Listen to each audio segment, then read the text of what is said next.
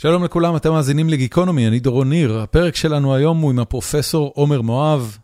אין צורך אמיתי להציג אותו למאזיני הפודקאסט, הוא התארח אצלנו כבר ארבע או חמש פעמים.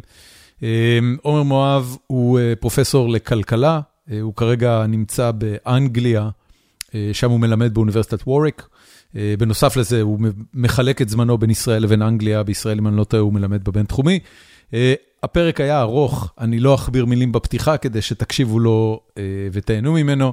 שתהיה לכם האזנה נעימה בסוף הפרק, כרגיל חפירה. האזנה נעימה, פרק 646 עם עומר מואב.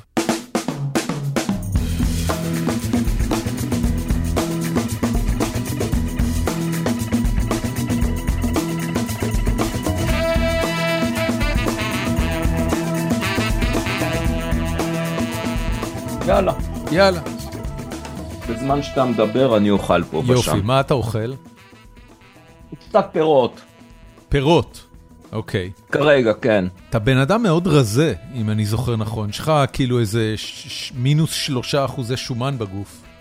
לא, לא, לא צריך להגזים, אבל כן, אני די רזה. אז מה התזונה היומית שלך? איך, איך בן אדם רזה שומר על עצמו כל כך רזה? אני לא כל כך רזה, אני, תראה, אני... יש לי בערך 11 אחוזי שומן, זה, כן, זה רזה לגיל שלי. בן אדם, ו... אני, אני לדעתי על 26-27 אחוזי שומן. כן, זה נורמלי. לא. אני... לא, זה נורמלי כי...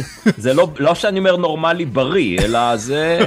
ככה אנשים. ככה זה. כן. ככה זה אשכנזים. אני כן, ב... כן. ב... ב... במשקל שלי, אני יודע שאם אני עובר את ה...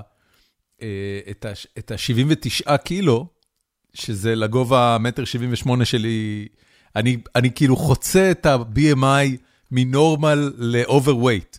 אז אני כאילו קילוגרם אחד לתוך ה-overweight, אתה בטח נמצא מתחת ל-BMI הנורמלי. לא, אז זהו, תתפלא, אני מטר 68, ואני שוקל, uh, המשקל שלי 67. אז אתה בנורמה. בגבוה אפילו של הנורמה. מה אתה אומר? אבל זה בגלל, עזוב, BMI זה מטעה, כי זה, ברגע שיש לך מבנה גוף רחב ושרירים. כן. זה מה שאחוזי שומן זה... אז זה בסדר, לא משנה. כן, אחוזי שומן זה יותר, יותר, כלי יותר נכון. אתה עכשיו באנגליה. כן. זה, זה, אמרת לי קודם שאתה חצי שנה בארץ ואז חצי שנה באנגליה? אתה ככה מחלק את זמנך? כמה שנים כבר? תראה, פעם הייתי, אני כבר 17 שנים בין אנגליה לישראל. אוקיי. Okay. פעם זה היה תקופות יותר קצרות באנגליה, עכשיו זה חצי חצי. אוקיי. Okay. יש סיבה למה זה הולך ומתארך לטובת אנגליה? אמ, אז זו הייתה קפיצה כשעברתי מרויאל הולווי לווריק. מה זה רויאל הולווי? אה, זה, זה מוסד אקדמי אחר? אוניברסיטה אחרת שעבדתי בה. איך, אה, איך היית מאפיין את ההבדלים בין הסטודנטים אה, באנגליה לסטודנטים בישראל? אנחנו כבר בפרק או שסתם אה, משוחחים? אנחנו בפרק מהרגע שהתחלת לאכול. אה, אוקיי. אמ, איך אתה מאפיין את ההבדל בין הסטודנטים בישראל לסטודנטים באנגליה, בווריק? אמ, באופן כללי, באנגליה יש לי סטודנטים מכל העולם, אני ממש יושב, שאלתי, אוקיי, כמה פה מאנגליה? כיתה של 200 איש, בודדים מצביעים. יש לך כיתה ו... של 200 איש? מה זה מבוא כן, לכלכלה? ה... ה... אולי השנה קצת פחות, אבל כן, לפעמים יש לי כיתה של 200 איש גם. וואו. זה, זה התוכנית מאסטר פה. אוקיי. אמ, זאת אומרת, זה תלמידים כן, שסיימו מ... תואר ראשון והם באים לעשות תואר שני, מה זה MBA או כלכלה proper? לא, זה כלכלה, MSc, MSc בכלכלה. הם באים מכל העולם, בעיקר אה, מאסיה. אוקיי. Okay. אבל באמת יש פה סטודנטים מכל העולם. הישראלים זה עבודה קשה, אני חושב שזה משהו הרבה יותר רחב מאשר אה, אה, סטודנטים. כשאתה חי באנגליה ואתה מגיע לפעמים לישראל, אז אני מניח שגם אתה, שאתה חי בארצות הברית עכשיו, אתה מגיע לישראל, אתה נתקל ב... ההבדלים התרבותיים האלו. יש איזה משהו בישראל שיש לו גם השלכות על כלכלה, שזה באמת, החוסר התחשבות בזולת האנונימי, במאסה הזאת. כן. אתה רואה את זה בכל מקום, בכביש, ב... דברים אפילו קטנים של באנגליה אם מישהו במסדרונות פה אם מישהו פותח דלת הוא לא יעזוב את הדלת שהיא תתערק בלי שהוא יסתכל אחורה והוא יחזיק את הדלת עם מישהו מאחוריו, זה פשוט לא יעלה על הדעת אחרת. כן. בעוד שבישראל כמעט לא יעלה על הדעת שמישהו יעשה את זה. אני אגיד לך מה הייתה החוויה שלי עם זה. אה, קודם כל, אה, לקח לי זמן להבין את זה כש, כשרק עברתי לחיות בארצות הברית, אה, אבל, אבל מתוך החיים בארצות הברית ומתוך הביקורים בארץ, עלתה תובנה מאוד עמוקה לגבי הקונספט של הזולת בחיים של האדם. כשאתה חי בארצות הברית, וזה לא משנה כרגע אם זה בקליפורניה או בטקסס, הזולת הוא אתה. הזולת כמוך אה, רוצה לנהוג בכביש בבטחה, להגיע ליעד בבטחה, אה, הזולת כמוך רוצה להתפרנס, לשלם מיסים, לא ללכת לכלא, להיות אזרח תורם לחברה, והקונספט של זולת אצלך במוח הוא עוד בן אדם כמוני שרוצה לחיות חיים טובים במקום הזה. בישראל המושג של זולת הוא לא ככה. הזולת הוא אה, במידה רבה יריב, אה, הוא מישהו שאתה מתעמת איתו אה, באופן די תכוף על מגוון רחב של משאבים. מרחב מחיה, מקום בתור, you name it, אני לא צריך להגיד, ישראלים מבינים כבר. וההבדל הזה בין הזולת הוא אני לבין הזולת הוא, הוא היריב שלי או האויב שלי אפילו, אה, הוא דבר נורא נורא קשה להתמודד איתו בארץ. זה שאתה עולה לאוטובוס, אה, אה, עולה על הכביש, ואתה מסתכל מסביב ואתה רואה ויודע לאפיין אנשים שאתה בהגדרה לא מרגיש קרוב אליהם ואתם לא שותפים לעניין הזה של רוצים לחיות חיים טובים בארץ, הוא דבר נורא קשה. נורא נורא נורא קשה. אתה, אבל, אבל את זה אתה לא חווה באולמות הלימוד, אתה לא חווה את זה עם סטודנטים שלך. אז מה, מה בכל... כן. באמת? בוודאי, בוודאי. הדבר הברור לחלוטין זה שפה אני נכנס להרצאה בשיעור הראשון, ואנשים מגיעים מכל מיני מקומות בעולם, אז יש כאלו שכן מתחילים לדבר אחד עם השני. אני עוצר מיד את ההרצאה, אני אומר, תראו, פה לא מדברים אחד עם השני, יש דממה באולם, אתם רוצים לדבר? דברו עם כולנו. כן, אני מעודד שאלות, הערות, שיחות פרטיות פשוט אסור, נקודה. וזהו, בזה זה נגמר. זה פשוט לא חוזר, ואם פה ושם מישהו כן עשה, אני שוב עוצר את ההרצאה, אני מצביע, אני אומר סליחה. זה, וזה, אני לא צריך להתעסק עם זה בכלל.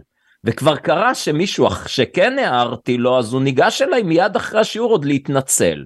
כן. ובעוד שבישראל אתה צריך כל חמש דקות כמרצה, ואני עוד מהקשוחים, אני מוציא סטודנטים מהכיתה, באמת כל כמה דקות צריך לעצור את ההרצאה ולבקש מאנשים שקט. עכשיו תראה אה, איך זה קשור לכלכלה.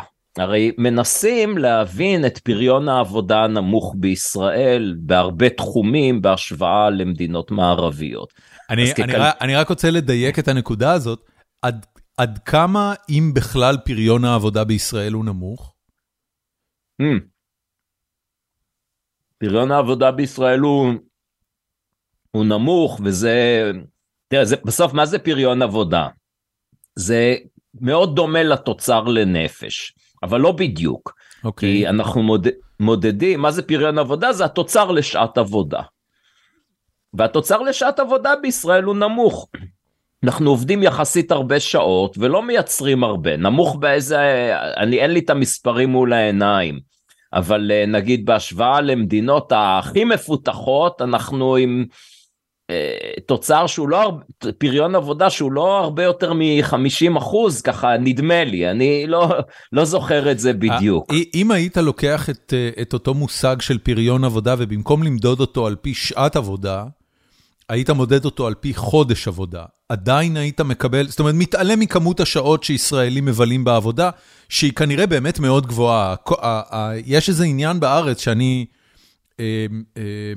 שוב, היום, מתוך זה שאני חי בארצות הברית, אני מבין אותו אני לא, אני לא לגמרי מבין אותו, ישראלים מבלים המון בעבודה.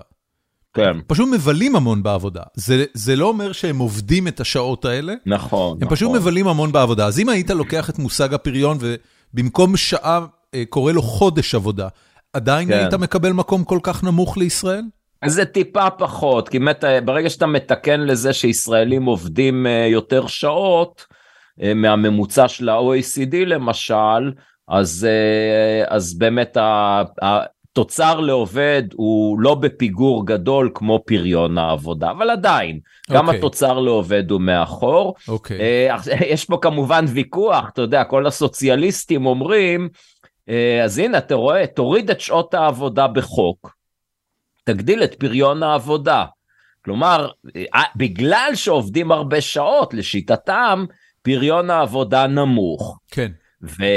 אבל כמובן שיכולה להיות גם טענה הפוכה שעובדים הרבה שעות בגלל שפריון העבודה נמוך אז אתה צריך להשלים יותר שעות. אני, אני הייתי בא וטוען שפשוט אה, ישראלים אה, לא עובדים יותר והפריון שלהם לא יותר נמוך, הם פשוט מבלים הרבה יותר בעבודה. הם מבלים יותר בעבודה כי הם לפעמים דוחים את שעת היציאה שלהם בגלל פקקים, הם אומרים עדיף לי כבר להישאר בעבודה עוד כן. שעתיים, ו, ואז אני אצא... זאת אומרת, זה לא, זה, זה מסיבות של... בתחושה שלי, וזה כמובן לא אה, אמפירי. אבל, אבל רגע אחד, אני רוצה להחזיר את הנקודה, נניח שבאמת פריון העבודה בישראל הוא נמוך יותר, אה, איך, איך אתה חווה את זה כמרצה מול סטודנטים? לא, אז אני רוצה לקחת את זה מהכיתה להכללה. כי בכיתה אני בעצם מבזבז זמן על אה, שקט, שקט, שקט. זה לוקח זמן. אני לא יוצא דופן כמובן, נדבר עם אה, מורים בבתי ספר יסודיים ובתיכון. הם יגידו לך שהם לפעמים לא מסוגלים ללמד בכלל. אז מה בעצם עשינו פה? מה זה פריון העבודה של מורה? זה ה... כמה הוא כמה הוא מצליח לימד. ליצור, כן, כמה הוא לימד. ואם חצי מהזמן או רבע מהזמן הוא עסוק בענייני משמעת, אז הוא, מל... אז הוא לא מלמד. וזה... אתה, אתה חושב י- שעבור הסטודנטים שלך, אה, הם מודדים אותך לפי אה, כמה שאתה מלמד אותם? לא יודע איך הם מודדים אותי. כי אני, אני חושב על עצמי בתור סטודנט, המרצים באמת לא עניינו אותי. אה, ההרצאות הפרונטליות תמיד, תמיד נראו לי בזבוז הזמן הגדול ביותר בחיים האקדמיים. מה שעניין אותי זה מה אני צריך לדעת כדי לקבל ציון מספיק טוב בבחינה, שתוביל אותי לשנה מוצלחת נוספת בתואר, שיוביל אותי לסיום התואר עם תעודה כזו או תעודה אחרת, לסיום הלימודים ויאללה לשוק התעסוקה. אה, לא חשבתי אף פעם על המרצים שלי במונחים של אה, פריון, כעד כמה ההוראה שלהם בשיעור אפקטיבית, ואני תוהה כמה הסטודנטים שלך מודדים אותך ככה. תראה, זה, זה טעות לחשוב על זה כסטודנטים מול מרצה.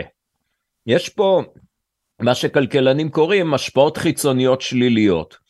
זה בעצם, זה הסטודנטים, זה כמו שאנחנו על הכביש, כן? זה לא, ה- אני לא יודע, הממשלה מול הנהגים, זה הנהגים נלחמים אחד בשני. נכון. וכשאתה נוהג בפראות, ואתה צופר, ואתה או חותך, אתה פוגע באחרים, ואותו הדבר הסטודנטים, למעשה סטודנט שטורח לבוא להרצאה, סימן שהוא כן מאמין והוא רוצה לקבל ממני, מהמרצה, את החומר הרלוונטי בשביל להצליח במבחן, אני לא... אה, כן, גם, לא, לא משנה מה המטרה של סטודנט, אם זה באמת רק להצליח במבחן, או, רק, או גם להצליח במבחן, וגם באמת ללמוד משהו, ולהרחיב את האופקים וכולי וכולי.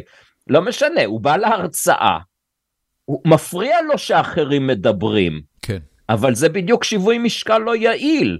כן. אני רוצה לדבר, ואני רוצה שאחרים לא ידברו, אבל ככה כולם מדברים, וכל רגע אה, הולך זמן לאיבוד. עכשיו, זו, זו דוגמה מהתחום שלי, אבל אתה יכול בהמון תחומים לראות איך אה, החוסר ההתחשבות ב...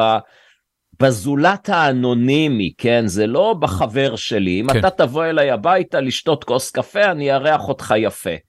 אבל כשאני אה, אפגוש אותך על הכביש ואני לא אזהה שזה אתה, אז זה, שוב, לא אני אישית, כי אני משתדל כן להתנהג בצורה סבירה. הפרשנות שלך לאותה התנהגות לא מתחשבת של הסטודנטים, שמפטפטים, אה, למרות שהם יודעים שאתה מקפיד בזה ואתה תקדיש לזה זמן ותגער בהם או תפנה אותם מהכיתה. ולמרות שהם מפריעים לאחרים, זה בדיוק העניין, וזה שיווי משקל לא מוצלח שהם כולם סובלים ממנו. זאת אומרת, סטוד... בעיניך זה פשוט עניין שהם לא, לא אכפת להם מהזולת? זו, זו המסקנה שלך? אני לא יודע אכפת או לא אכפת, אני, אני מייחס את זה לעניין תרבותי.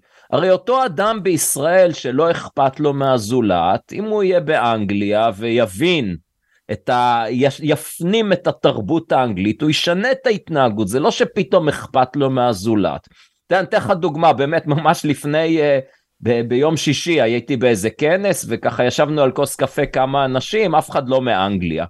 בחור הודי דיבר על האנגלים, איך הם נוהגים. מה הוא אמר? תראה, באנגליה, שנכנסים לצומת ורוצים מיד לפנות ביציאה הראשונה, כלומר לפנות שמאלה, באנגליה כן, הרי כן, נוהגים כן, כן. בצד שמאל, אה, ונניח שיש פקק, תור ארוך בשביל הפנייה שמאלה.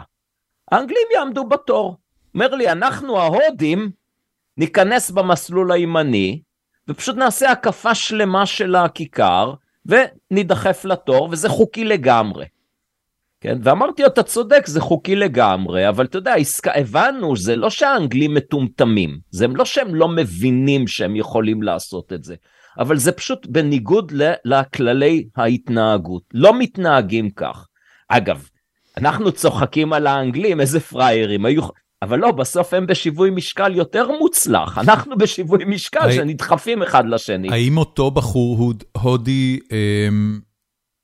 יודע להסביר למה בהודו אה, מרשים, או, או למה זה נורמטיבי להתנהג בצורה כזאת ו, ובאנגליה לא?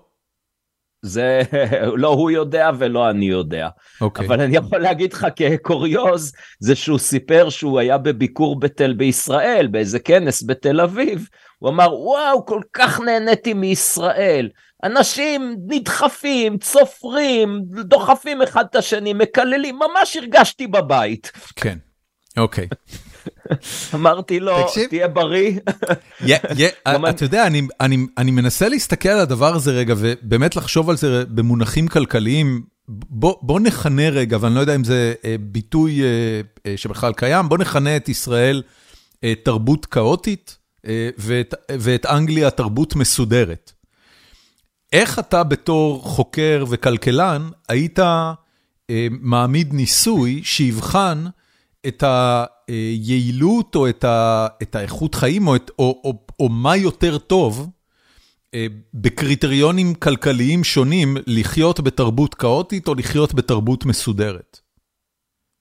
זו שאלה באמת קשה, אתה, אתה יכול... אה, אני לא באתי עם שאלות קלות הבוקר, עומר. כן, לא, זו שאלה, אני חושב שכמעט אפילו קשה לי לחשוב על תשובה, כי אתה יכול לכאורה להגיד, אני ככלכלן, אנחנו, יש לנו מושג שנקרא העדפה נגלית, הרי אנחנו לא יודעים מה אנשים באמת רוצים, אז אנחנו okay. אוקיי. משתמשים במושג אני מסתכל על ההתנהגות של אנשים ומתוך זה אני לומד מה הם אוהבים. אוקיי. Okay. אז השאלה כמה הגירה אנחנו רואים של אירופאים לישראל לעומת ישראלים לאירופה או ארצות הברית, אבל אתה יודע זה יכול להיות גם מסיבות נוספות כך שלפעמים אין ברירה אלא לפנות דווקא למחקרים שכלכלנים לא אוהבים כל כך, שזה מחקרים איכותניים של אה, פשוט לשאול אנשים.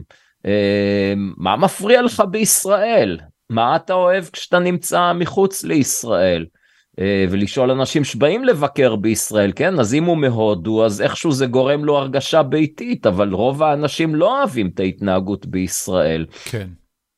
זה האמת שהייתי, בדיוק טיילנו ב...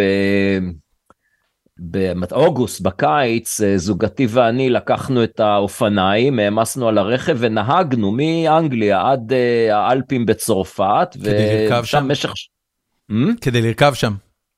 כן, ומשך שבוע אה, כל יום רכבנו כמה שעות על אופני כביש אה, אה, באלפים, ומה רציתי, למה אני מספר לך את כל זה, פתאום פרח לי מה... אולי, אולי בהקשר של העדפה, העדפה גלויה?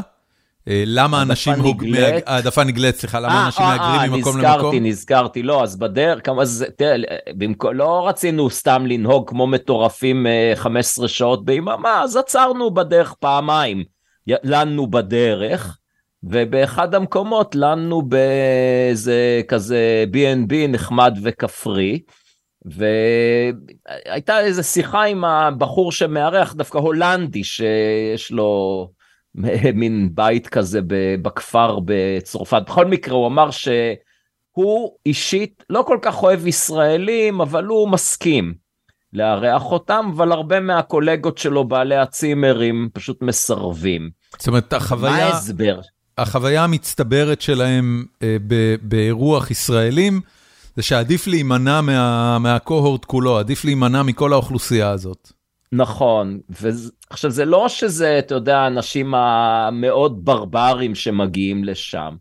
הישראלים הנורמטיביים, אבל הוא אומר, הישראלים, תמיד יש לך הרגשה לא נוחה איתם, שהם כל הזמן בודקים גבולות. ואם אתה לא אומר במפורש מה אסור, אז מותר. ומתנהגים בצורה שזה יוצר לא נעים, אתה כל הזמן צריך, זה אסור, זה אסור, וכל הזמן גם לסחוט עוד ועוד ועוד, ככה למקסם, שילמתי אז אני רוצה כמה שיותר, זה פשוט יוצר תחושה לא נעימה. הוא אמר לי לא כך אכפת, באים, משלמים, זה לא שהם נוכלים, משלמים, ואחרי יום יומיים הולכים, אני לא צריך להישאר איתם אה, לנצח, אבל יש כאלו שזה פשוט כל כך לא נעים להם שמסרבים. האם אתה בתור אה, כלכלן שבאופן כללי רואה את העולם אה, בצורה קצת יותר סטטיסטית מאחרים, האם אתה מסוגל להבין איך התפתחה התרבות הזאת אצלנו? באמת שאין לי מושג, זו באמת שאלה. אה, תראה, כלכלנים One for the היום, ages. כן, תראה, יש, אה, דווקא זה, זה כן קשור לתחום המחקר שלי של אה, צמיחה כלכלית והפערים המאוד גדולים בין מדינות בעולם בתוצר לנפש. ואם בעבר המחקר התמקד במה שאנחנו קוראים סיבות מקורבות, proximate causes, שזה למשל אפשר להגיד, אתה יודע, מדינה א' עשירה ממדינה ב' כי יש להם יותר מיכון, הון פיזי, תשתיות, אה, יותר הון אנושי, אבל, אבל זו תשובה שהיא לא מספקת משום שזה מיד מזמין את השאלה טוב, אז למה? כן.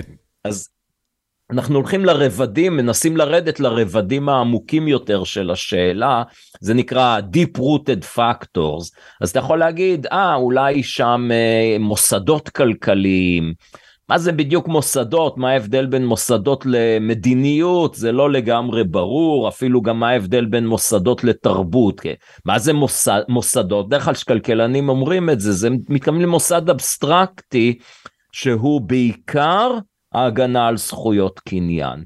זה כאילו אין, אין בכלל אה, ויכוח, זה ש, גורם... שהגנה על זכויות קניין אה, מוביל לצמיחה יציבה יותר, לא?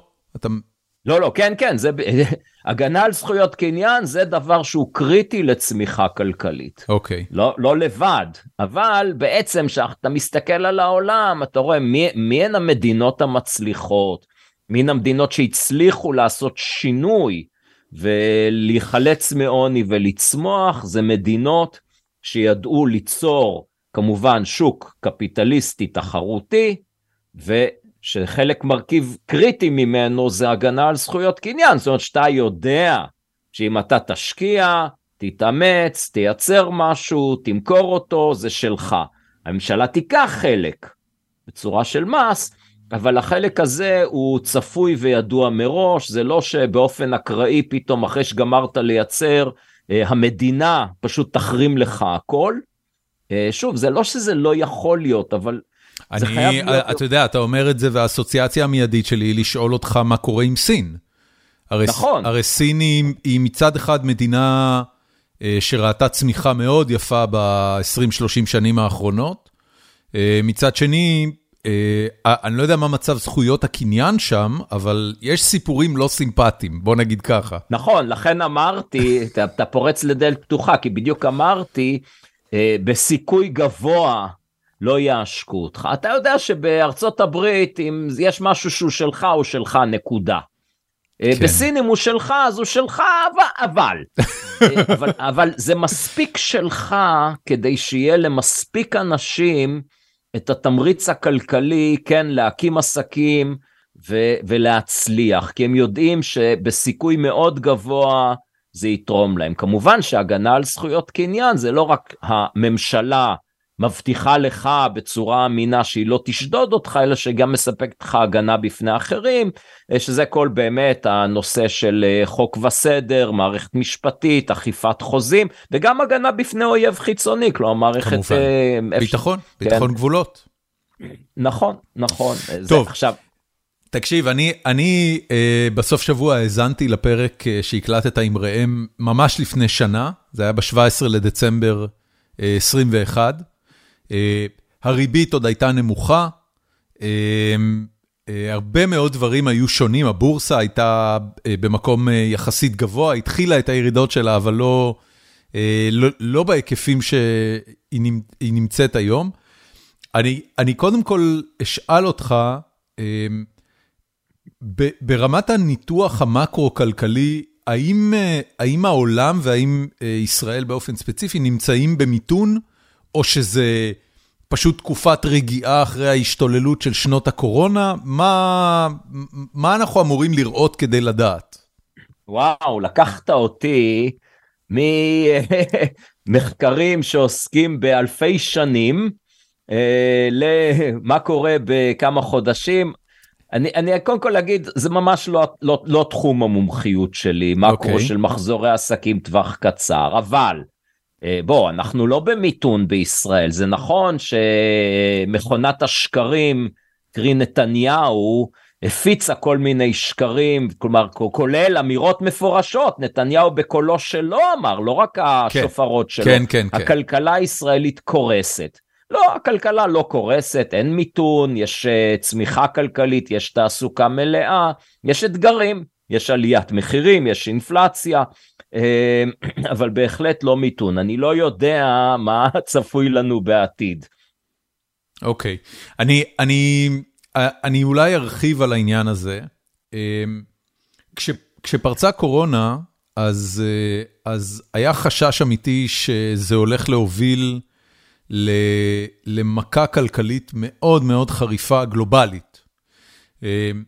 עד כמה שאני מצליח להבין את התגובה של הממשל האמריקאי לעניין הזה, הם פשוט אה, אה, הדפיסו כמויות אדירות של כסף, חילקו אותו לאזרחים, אה, גם אנחנו קיבלנו, זה היה אחד הדברים ההזויים, אתה פתאום מקבל מכתב בחתימתו של אה, אה, ג'ו ביידן שהוא נותן לך צ'ק. ו, וכתוצאה מכך, לפחות בזמן קורונה, לא הייתה התמוטטות כלכלית, לא היה משבר מהסדר גודל של 2008 או של 2001, אה, או של שנות ה-30, כי באיזושהי נקודה גם היו נבואות זעם על שנות ה-30. אה, נגמר קורונה, המשק התחיל להשתחרר, התברר שיש אינפלציה מאוד מאוד גבוהה, מחירי הדלק זינקו פה ברמות מטורפות, ואז התחילו להעלות את שער הריבית, ו... וכתוצאה מכך כמובן, כל שוק הנדל"ן מתקרר נורא מהר, זה, זה החוויה פה. אני אשאל אותך, אה, ואני לא יודע, אתה, אתה, אתה אומר שזה פחות אה, תחום העיסוק שלך, אבל האם, האם באמת הממשל האמריקאי והפד, אה, בריבית הנמוכה והדפסת הכסף המסיבית, מנע משבר כלכלי מהסדר גודל של, של ה-Great Depression, שזה, שזה תזה שחוזרים עליה פה בחדשות? כן, אז בוא אני אתחיל בזה שתרשה לי לעשות קצת promotion. קדימה. אה, אז אתה יודע שיש לי, אני מניח שרוב המאזינים יודעים, אבל אולי יש כאלו שלא, אז יש לי פודקאסט שנקרא עושים חשבון, אה, שאני מגיש עם שירה הדס נקר. פודקאסט מעולה אגב, אה, מאוד נהנה להאזין מהפרקים. האמת שאתה יודע, אני רציתי לשאול אותך על הפודקאסט קצת יותר מאוחר, אבל אני אשאל כבר עכשיו, זה מרגיש כמעט אוניברסיטה משודרת. מרוב שזה הם, הם, מובנה ומסודר ואקדמי. תודה רבה, תודה רבה. אז הנה הסיבה, למה נזכרתי עכשיו בפודקאסט הזה?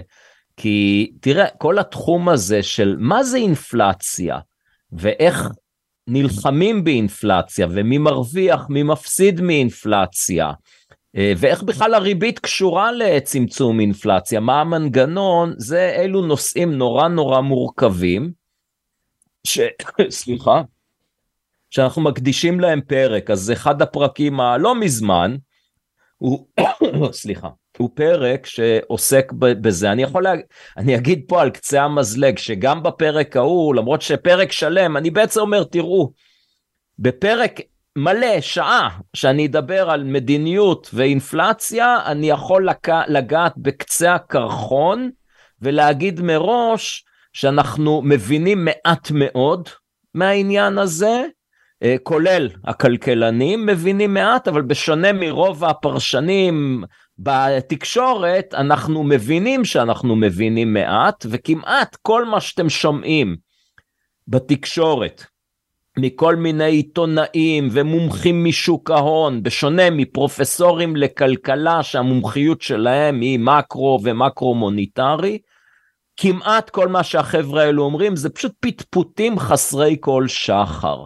אז ת, תאזינו לפרק הזה על אינפלציה, תקשיב, הוא זה, פרק זה, לא זה רע. נור, זה אמירה נורא קשה, אני, אני גם אגיד לך למה, כי אני יודע את זה, ואתה יודע את זה, שגם לאנשים המוסמכים ביותר, אה, יש בסך הכל ידע ספציפי שנוגע רק לתחום העיסוק שלהם ולתחום שבו הם קראו מחקרים ומצטטים מחקרים ועשו מחקרים בעצמם.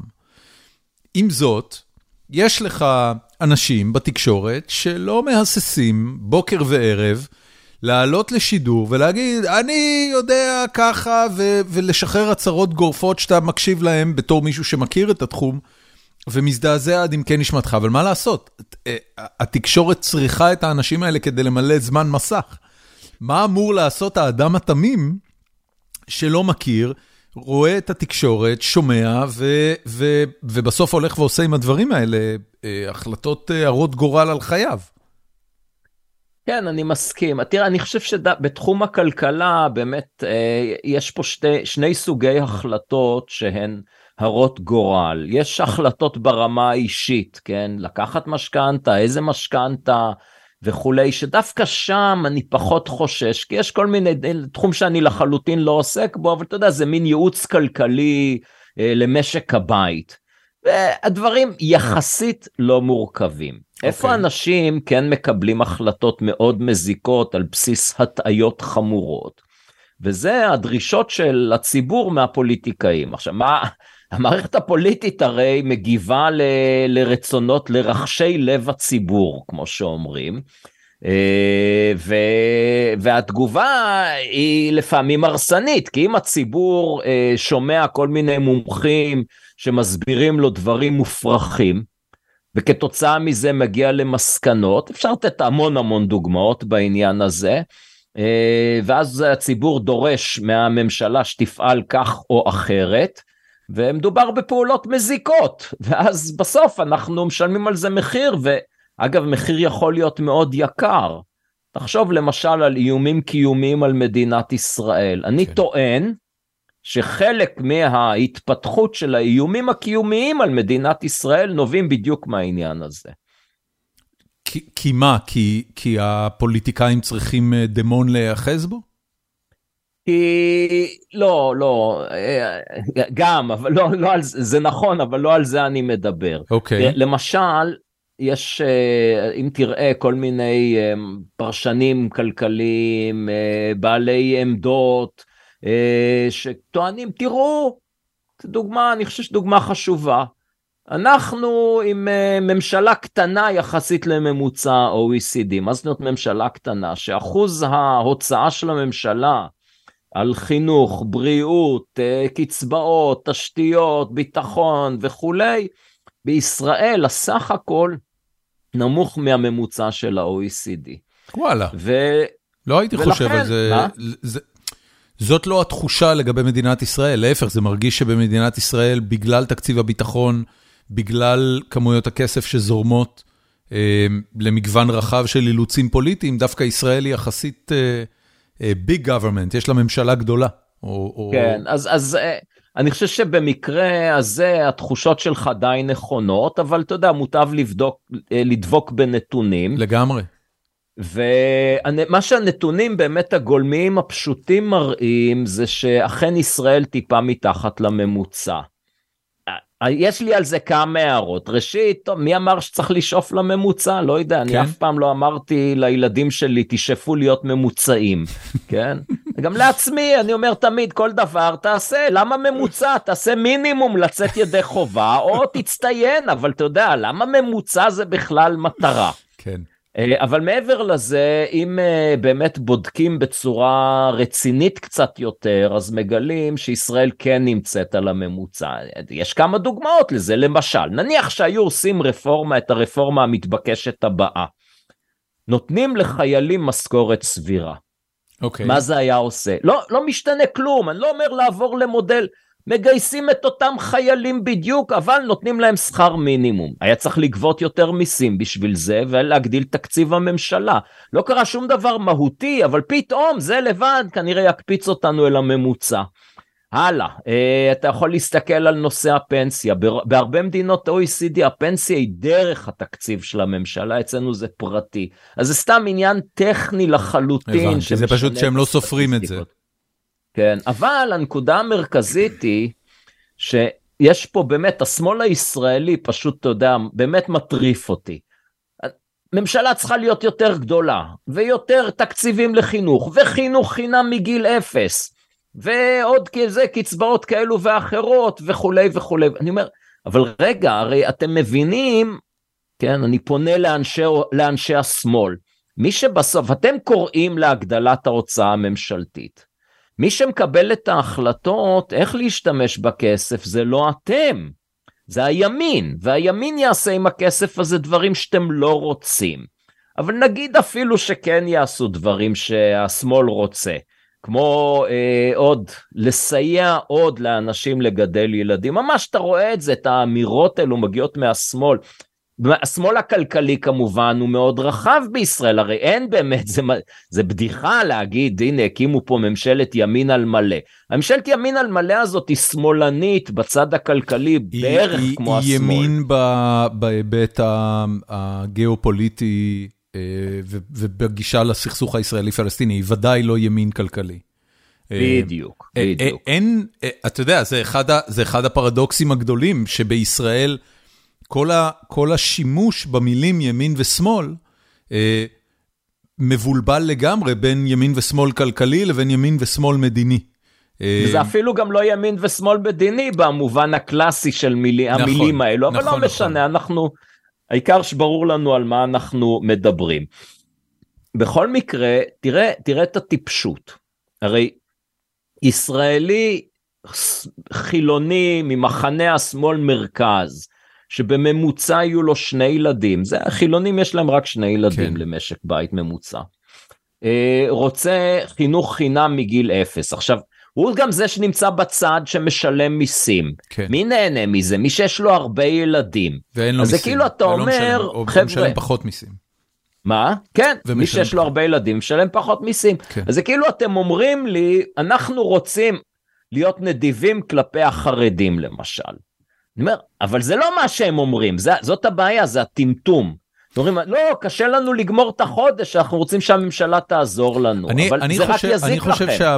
uh, אני לא יודע, כמובן, uh, uh, אם, אם זה באמת יקרה, אבל לפחות uh, מאז הבחירות האחרונות, השיחות שלי עם uh, חברים בישראל, uh, משדרים שינוי בהבנה שהמחנה שמכנה את עצמו חילוני ממלכתי, הוא לכל היותר uh, עוד אחד מהמחנות אה, הפוליטיים שקיימים בארץ, ואפילו אה, אחד שנמצא במיעוט. וההבנה הזאת ש, שהמדינה היא כבר לא אה, הממלכה, היא לא, היא לא נוקטת בגישה הממלכתית, אלא ישראל כנראה מתקדמת לקראת משהו שהוא יותר מפור, מפורד מזה, מוביל הרבה מאוד אנשים במחנה הזה, החילוני-ממלכתי, להבין שהכסף צריך להישאר בקהילה. אה, מה שאתה רואה בשבועות האחרונים סביב אה, אה, מערכת החינוך והדיבור של רשויות מקומיות שהכסף פשוט יישאר באזורים שלהם והם אלה שיקצו אותו לבתי הספר ולתוכניות הלימוד שהם רוצים, מראה את הוקטור שלשם זה הולך. בסופו של דבר, אני מעריך שהמחנה החילוני-ממלכתי, שבאמת הופך למיעוט בארץ, מה לעשות, פשוט יתחיל לנקוט בגישה של אוקיי, אנחנו נשלם את המיסים אה, וזה ילך לרשות המקומית. אגב, כמו שאני משלם פה בארצות הברית, אני משלם את, את, את המס שהולך לממן את הבית ספר של הילדים שלי, אני משלם לרשות המקומית, אני לא משלם אותו לפדרלי. אמת, אבל אתה יודע, זה קל להגיד, אבל הרבה יותר קשה לעשות. מה אני יכול לעשות כאזרח ישראלי משלם מיסים?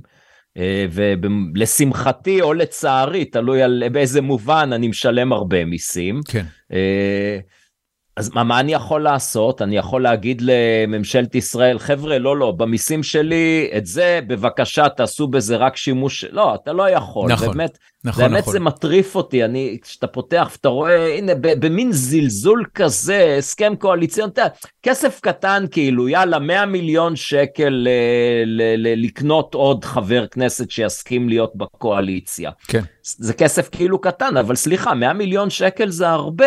הרבה כסף. כן, אני, כמה אני צריך, כמה שנים אני צריך לעבוד כדי לשלם אה, אחוז אחד מ-100 מיליון שקל? כן.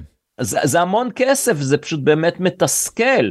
ו, ואם אני אחזור באמת לעניין התרבותי הזה, לחוסר ההבנה, התחלנו הרי את כל השיחה הזאת מחוסר הבנה בכלכלה. לפעמים זה באמת חוסר הבנה, זה לא כלכלה מתוחכמת, זה, זה ברמה של להבין שאחד ועוד אחד זה שתיים. כן. אין לממשלה מקורות להגדיל את ההוצאה בלי לגבות מיסים. ולכן כל שקל נוסף שהולך למימון הילודה של המגזר החרדי, זה על חשבון החילונים, אבל הנקודה החשובה, זה קיים בכל מדינה, אתה יכול להגיד, יש לך ציבור, כן, מי שנמצא ברבע העליון של התפלגות ההכנסות, הוא זה שמשלם את רוב המיסים ומממן את האחרים. מה ייחודי למדינת ישראל? למה אנחנו לא יכולים להיות שוודיה או דנמרק או אפילו סתם מדינת רווחה קצת עם פחות אה, אה, נדיבות במרכאות כמו ממוצע OECD? אנחנו לא יכולים כי זה לא בר קיימא, אנחנו יכולים כרגע. אבל אם יש לך אוכלוסייה שהיא היום 12-13 אחוז מהאוכלוסייה, קרי החרדים, והם אה, גדלים בקצב מאוד מהיר, אז יש פה מצב שהוא לא בר קיימא. מה יקרה? אני לא יודע, אבל זה לא יכול להימשך ככה. אם, אה, אתה יודע, בעזרת השם הם יבינו שהם אה, הם עושים דברים אה, לא ראויים ויעזבו את הכת החרדית, אה, אני לא יודע. אבל... אה, וואו, בן אדם, איזה, איזה, איזה, איזה טוקבקים רעילים אני הולך לקבל על, ה, על האמירות האלה. תקשיב, בוא נעצור שנייה. אני, אני רק רוצה לסגור את הנקודה שפתחתי קודם ואפילו לא דיברנו עליה. האם לדעתך הפד האמריקאי בהעלאות הריבית שלו במהלך השנה האחרונה, אה, כתגובת נגד להדפסת הכסף המסיבית בימי קורונה, באמת הצליחו לעבור את התקופה הזאת בלי משבר כלכלי שאחרת היה מתרגש על, אה, על העולם כולו?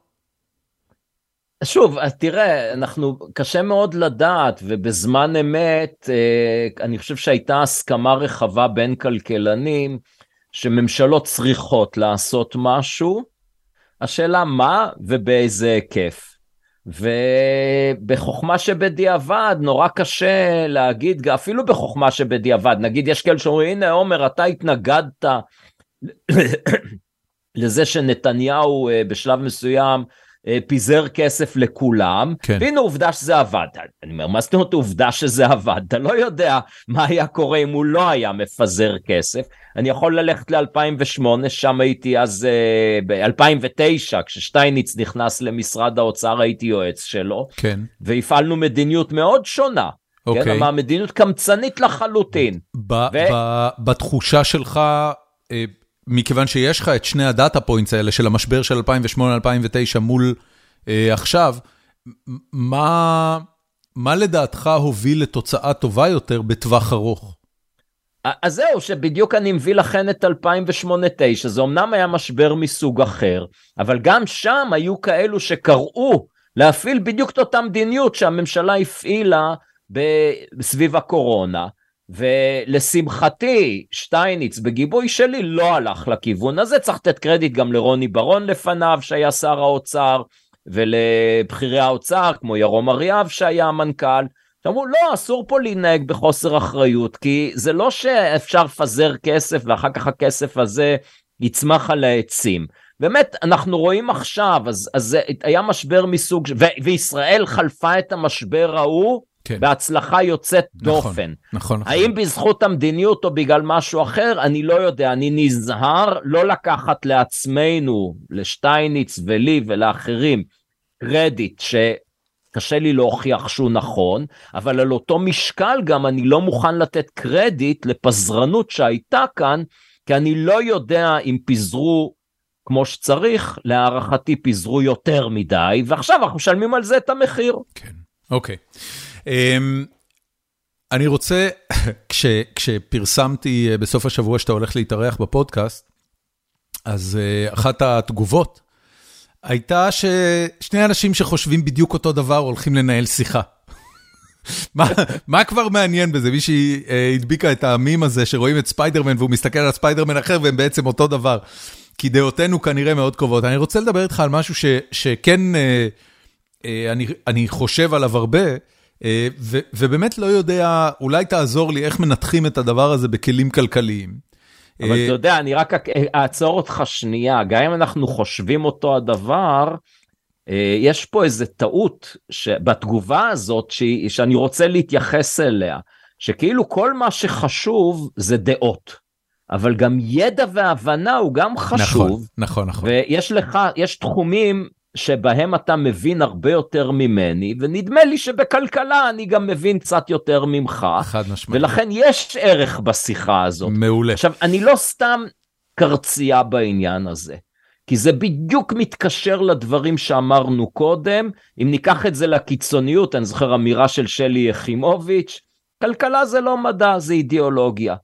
שזה סתם, זו אמירה כמובן מטומטמת לחלוטין, מי שיודע, אנחנו עוסקים במחקר, אה, אנחנו מסתכלים על נתונים, אנחנו מנסים להבין את העולם.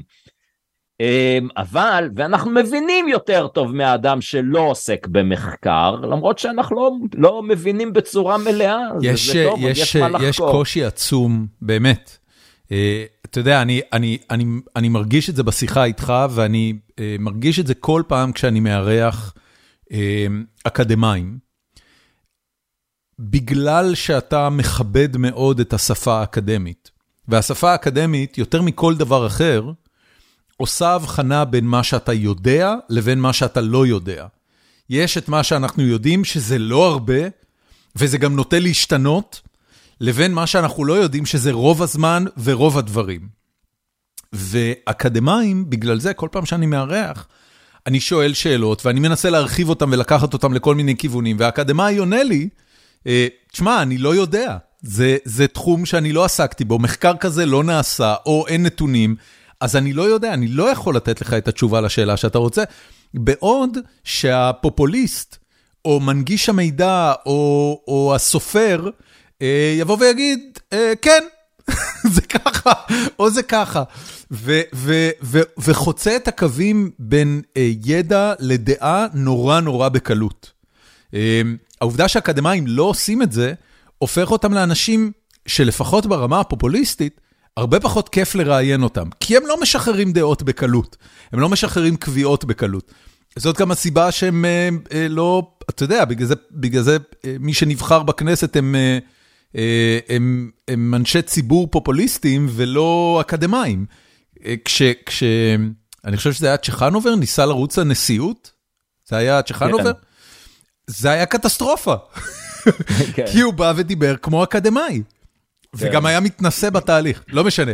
בוא נחזור לעניין. אני רוצה רגע לדבר... אבל אתה יודע, רגע, אני אגיד לך על זה, בגלל שאני כבר קורא את המחשבות של המאזינים והמאזינות, יגידו, כן, נו באמת, עומר דווקא יש לו נטייה להיות מאוד נחרץ. אני לא חושב, אה, אני לא חושב. אתה, אתה לא ראיתי אותך משחרר אה, התבטאויות נחרצות. יש מקומות, אתה יודע, כשאתה כותב על נתניהו, אני מרגיש את הדעות שלך. אה, וכשת, וגם כשאתה משחיל את שלי יחימוביץ' בשיחה, אני מרגיש את הדעות שלך, יש לך חשבון ארוך איתה עוד מהפעם הראשונה שהתארחת אצלנו.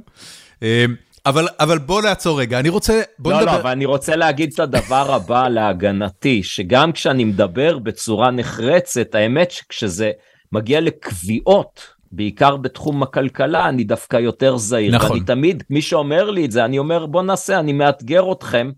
בדבר נורא פשוט. אני כבר המון שנים מדבר בצורה נחרצת. בבקשה, הכל גלוי וידוע. תמצא, תמצאו תמצא איפה... איפה טעיתי. כן, אבל זה עבודה, בבקשה. אבל זה עבודה קשה ולא מקבלים על זה לייקים, עומר. אמ, בוא נדבר רגע על התאגיד, אוקיי? אה, ובאופן כללי על, על, אה, על שידור ציבורי, על מעורבות מדינה בשוק התקשורת, אה, ביצירת תוכן, בהפצת ידע, כל מיני דברים כאלה.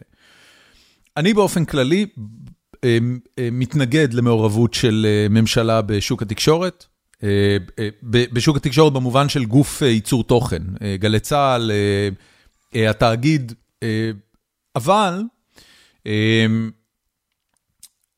יש כן עניין שאני מנסה ליישב עם עצמי ולא לגמרי מצליח, אולי אתה תעזור לי. מדינת ישראל בסופו של דבר היא פרויקט צעיר יחסית. אה, והשפה העברית והתרבות הישראלית אה, היא work in progress. התרבות הישראלית למעשה התחילה רק לפני אה, אה, 70, אולי 80 שנה, קצת לפני קום המדינה, אם אתה מסתכל על, על דברים כמו הצ'יזבטרון. והשפה העברית היא בסך הכל שפה שחזרה לשימוש לפני 120-130 שנה. אה, במובן הזה, ככל שמדינת ישראל אה, היא גם מדינה שאמורה ל- לייצר חיים טובים לאזרחיה, אבל היא גם הישות שמופקדת יותר מכל גוף אחר בעולם על קידום אה, תרבות עברית וישראלית. ההחלטה של המדינה להשקיע כסף בלייצר את התרבות הזאת, לתרום למחזות, לתרום לתוכן, לייצר פודקאסטים, יש בה טעם ויש בה היגיון. איך מיישבים את הדבר הזה? אני, אני, אתה, אתה זז באי נוחות. אז, אז בוא תגיד לי, באיזה נקודה המדינה אה, באה ואומרת, תקשיבו חבר'ה, השלב הזה של הקיקסטארטינג של התרבות העברית-ישראלית נגמר. לא צריך אותו יותר, אנחנו נסגור את השיברים והכל יזרום אה, בסבבה לגמרי. או שלא, אנחנו צריכים להמשיך לממן את הדבר הזה, אם המדינה לא ת, תממן, לא יהיה תיאטרון ישראלי, אם המדינה לא תממן, לא יהיה אה, אה, סדרות איכותיות ותוכן ופודקאסטים אה, בעברית. איך, איך ניגשים לזה ככלכלן? איך חושבים על זה ככלכלן? אמ, בוא נעשה ככה, תן לי חמש דקות הפסקה, אפילו פחות, כי אני צריך פיפי. יאללה, לך. אורייט, אני חזרתי. בשעה טובה. כן, אין מה לעשות. אמר לי הרופא שאנשים בגילי אה, צריכים ללכת לשירותים לעיתים תכופות, אה, יש, אפשר להתחיל עם טיפולים אה, תרופתיים, אבל לא בוער. באיזה גיל זה כאילו התחיל להיות מורגש אצלך? לא, אני אצלי כבר המון שנים, אבל עכשיו זה כבר אוקיי. נהיה בסדר, כי עכשיו אני כבר אני, מספיק. אני שואל כי אני בן 50 השנה, אז אני רוצה אהה. לדעת מתי אני, מתי אני מתחיל לקום בלילה לעשות פיפי. אה, אני כשהייתי בגילך כבר קמתי, אוקיי. ו... אבל הרופא אמר שאנשים מעל גיל 60, וזה כבר איפה שאני נמצא, אה, זה ח... לפחות מחציתם אה, קמים בלילה, ו... וכנראה יותר מפעם אחת. אם יצא לך לראות, ותכף נחזור לשאלה שלי, יש סדרה שנקראת The Old Man, יצאה השנה עם ג'ף ברידג'ס בתפקיד הראשי. והסדרה, קודם כל ג'ף ברידג'ס הוא נהדר, אה, אין, אין, מהמם. אין דבר שבו לא כיף לראות אותו, אבל הסדרה מתחילה, מתוך שמה, The Old Man, הסדרה מתחילה בסצנה של חמש דקות, של ג'ף ברידג'ס בתור בן אדם מבוגר בשנות ה-70 לחייו, שקם לעשות פיפי חמש או שש פעמים בלילה. אוי אוי אוי. ו, ואז הסדרה לוקחת תפנית שרק בשבילה שווה לראות את כל הפרק הראשון. אז אני לא אעשה לך ספוילר, לך תראה את זה, אבל העניין הזה של הפיפי בלילה הוא, אה, הוא מאוד מובחן שם. בוא נחזור לדבר על התאגיד. איך בכלל קדימה. ניגשים אה, לבדוק מבחינה כלכלית את השאלה של האם אה, מדינת ישראל צריכה להוציא כסף על תרבות ישראלית, ואם כן, כמה? תראה, אני לגבי התאגיד ובאופן כללי לגבי שידור ציבורי, אני חושב שכדאי לעשות הבחנה מאוד חשובה בין חדשות ומידע לבין תרבות ובידור. למה? אה, למה? כי, כי תרבות ובידור, יש לנו אלטרנטיבות, ש... וקשה לדרג את זה, אתה יודע, זה באמת עניין יותר של טעם. אה, ואת התרבות של השפה העברית ואת התרבות של האומנות, אני חושב שהשוק הפרטי יודע לספק בצורה לא פחות טובה. אה, וגם אם התאגיד יכול לעשות חלק יותר טוב, ואני בהחלט אה, לפעמים נותן קרדיט לתאגיד על אה, דברים מאוד טובים שהוא עושה. כן. תמיד צריך לשאול עלות מול תועלת. וגם צריך לזכור שיש לגופים ציבוריים איזה מין נטייה כזאת עם הזמן, העובדים נהיים קבועים ומתעייפים, וראינו מה קרה לרשות השידור. לא במקרה היו צריכים לבטל את רשות השידור, להקים את התאגיד, ולא ברור שבכל הזדמנות, שתמיד אפשר פעם ב-10-20 שנה לעשות מין אה, כזה, בואו נסגור. reshuffle לכל הארגון. כן, לעשות shift כזה.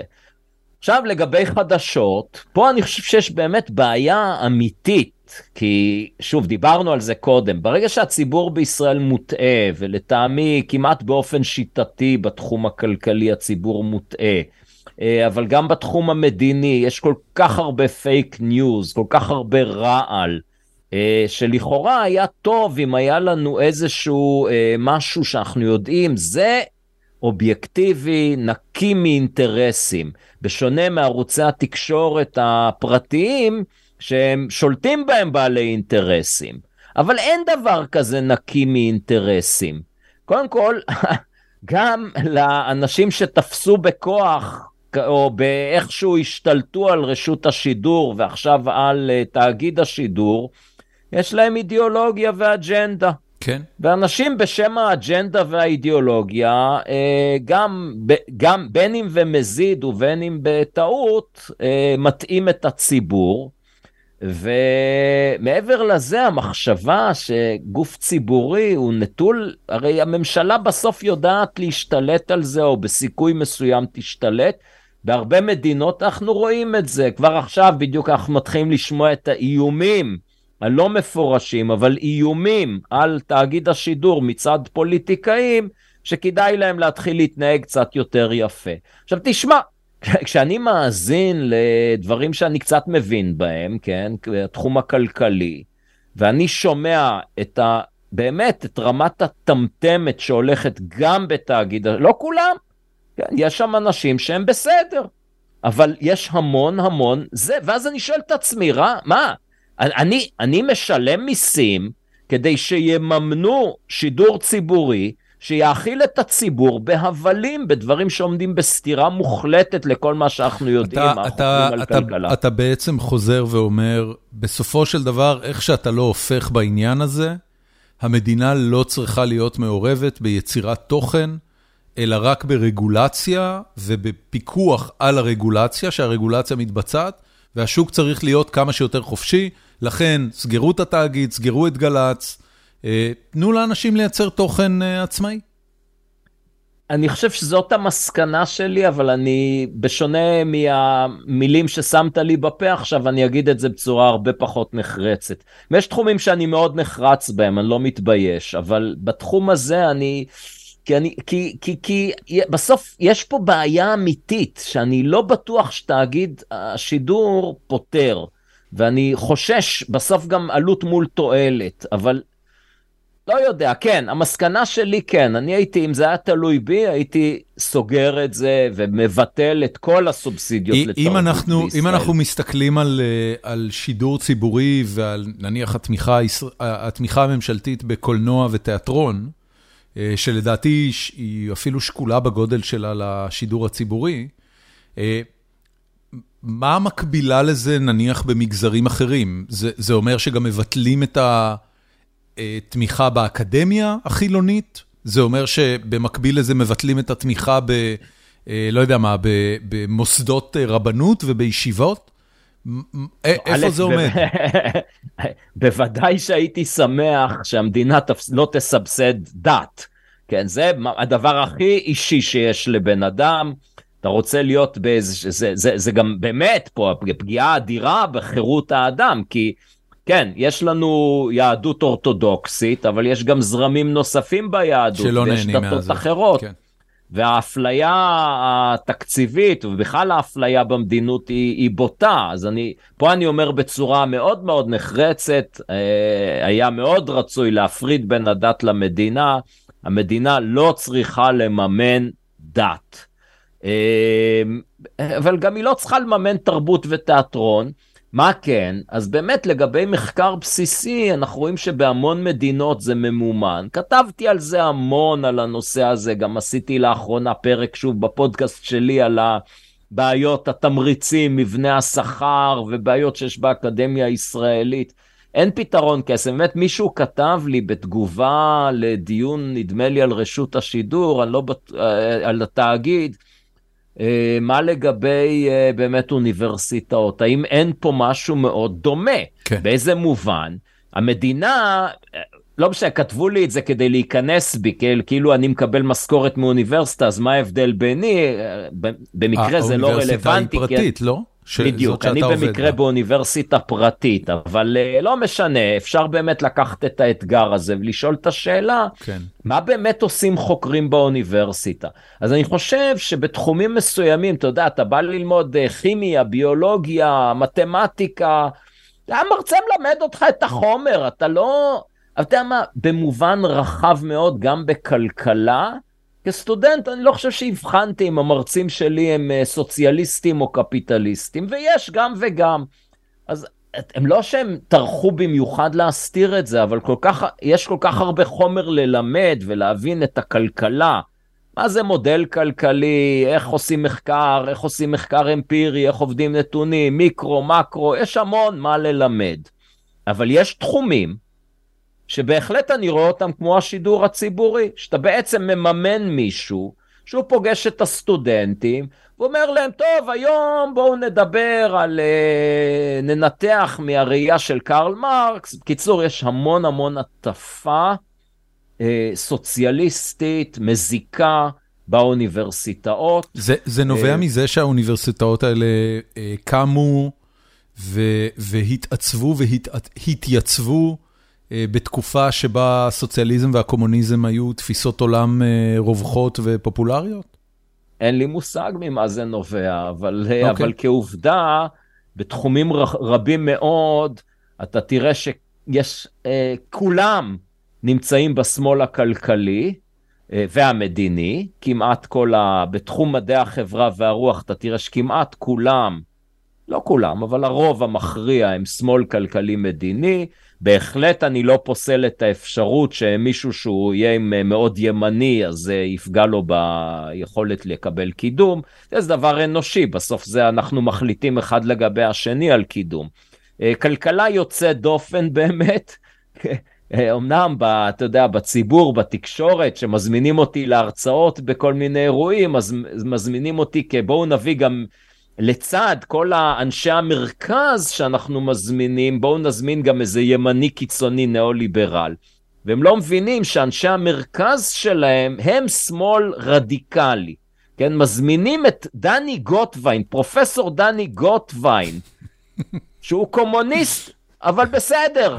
מילא שהוא קומוניסט, אין לו שום השכלה כלכלית, מזמינים אותו להרצות על כלכלה. כן. הוא כזה מאוזן, עומר מואב זה הקיצוני הימני. לא, אה, אם אני מדבר בשוודיה אפילו, אני בן אדם באמצע, לא ימני כן, קיצוני, כן, כן. ממש לא. ישראל, השיח הציבורי הוא סופר סוציאליסטי ומעוות. כן. ולמה אמרתי את כל זה? פרח לי קו המחשבה. תגיד, אני, אני, זה בסדר. אה, אני, אני אשאל אותך, אתה, אתה חי באנגליה עכשיו חצי שנה. אה, לאנגליה יש אה, מסורת אה, מפוארת של שידור ציבורי, ה-BBC, על ערוציו השונים ותחנות הרדיו השונות שלו. זה נראה אצלהם אחרת? זאת אומרת, המודל הוא שונה? או שזה גם אה, ממומן על ידי הציבור ולא הולך לשום מקום?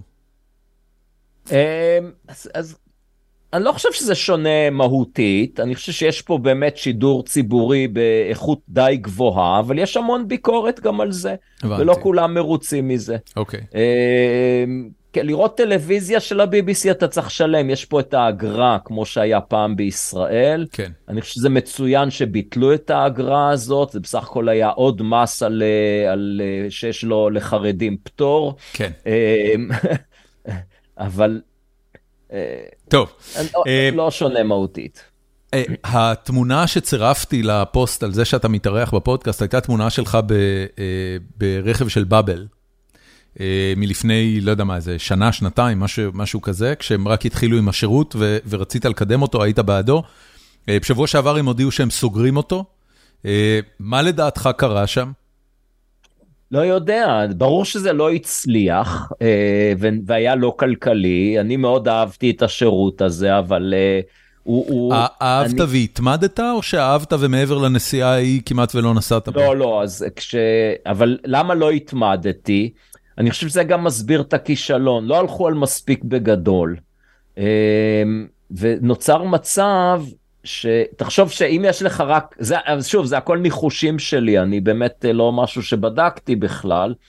אבל מהניסיון שלי כן להשתמש בבאבל, בהמון מקרים פשוט אין, לא זמין, או שצריך לחכות המון, בת... אומרים לך כן יהיה, אבל רק עוד חצי שעה.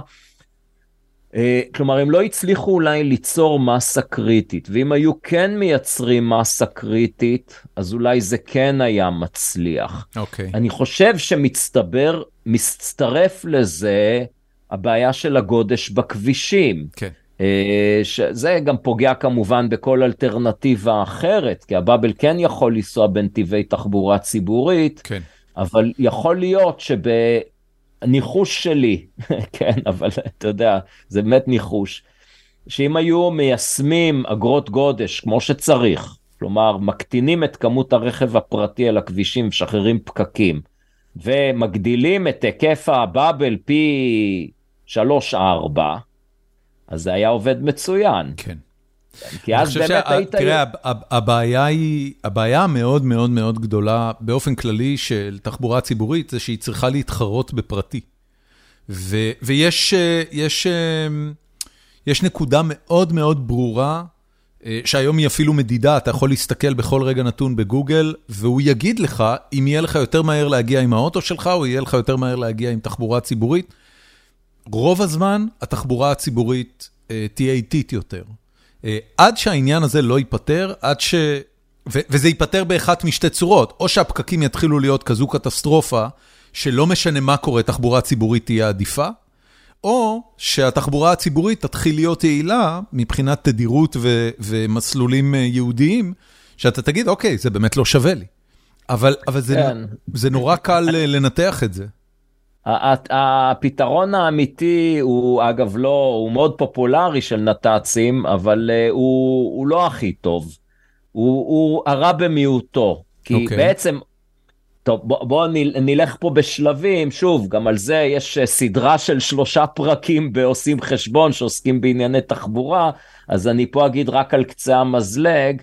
אה, ששואלים אותי למה אתה מתנגד לנתיבי תחבורה ציבורית, אני אומר להפך, אני לא נגד, אני בעד. אני רוצה שכל הכבישים בארץ יהיו נתיבי תחבורה ציבורית. כן. ושיהיו כמו הנתיב המהיר, שאת עודפי הקיבולת מוכרים לאנשים בהתאם לביקוש והיצע. להלן אה, אגרות גודש, ש, שגם אגב בפרק הקודם אה, שהתארחת פה לפני שנה, דיברת על...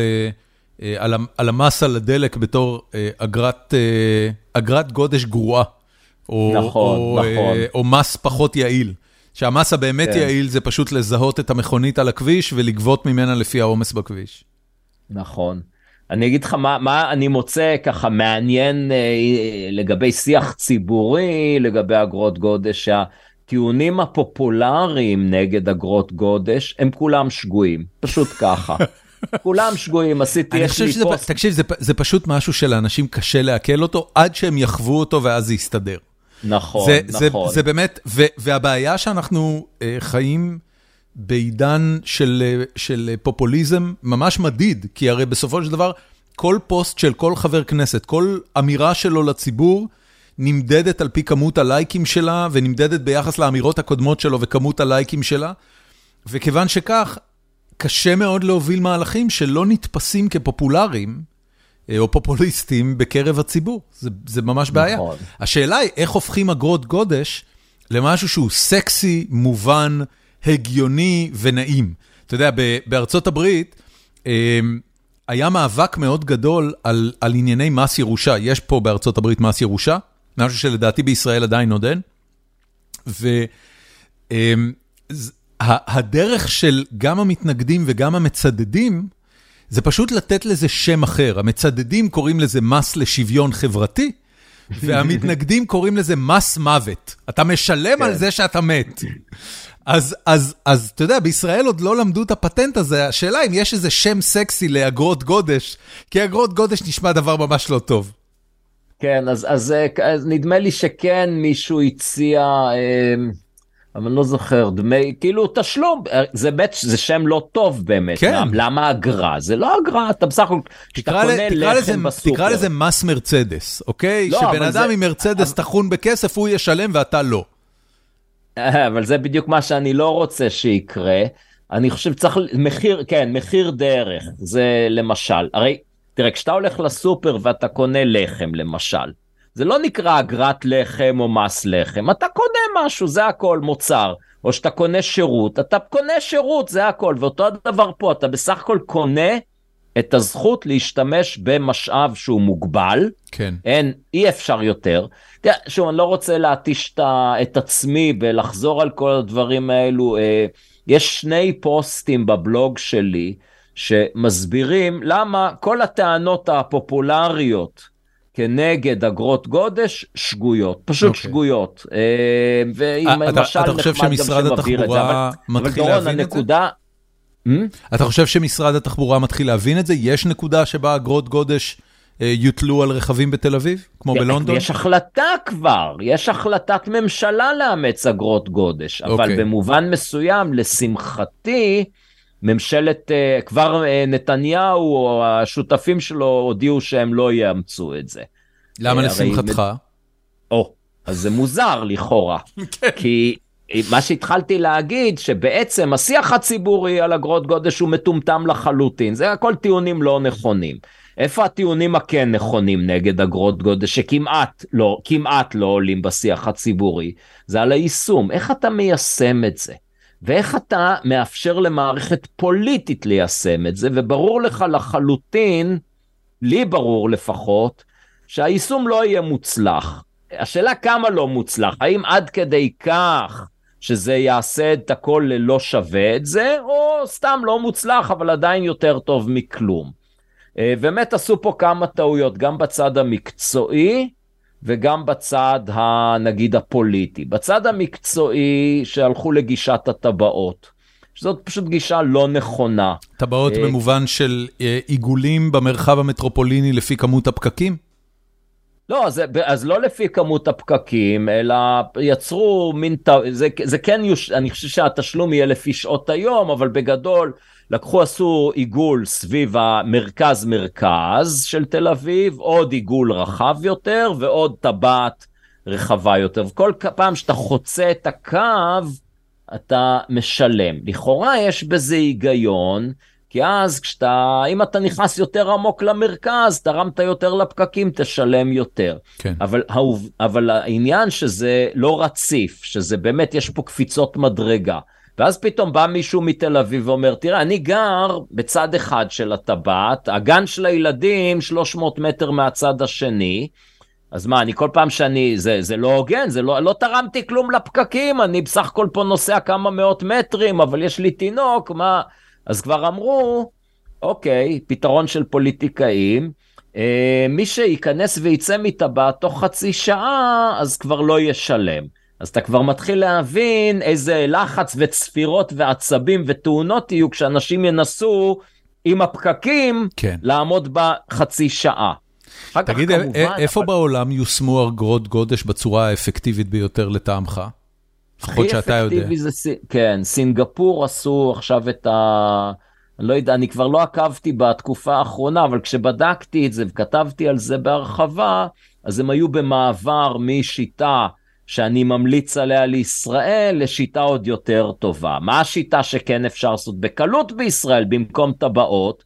זה ניטור רציף לפי רמזורים. אוקיי. ובעצם, הרי היום התשתית קיימת, כמעט בכל רמזור יש, יש מצלמות, ולה- בטח. ולהתקין מצלמה זה כלום.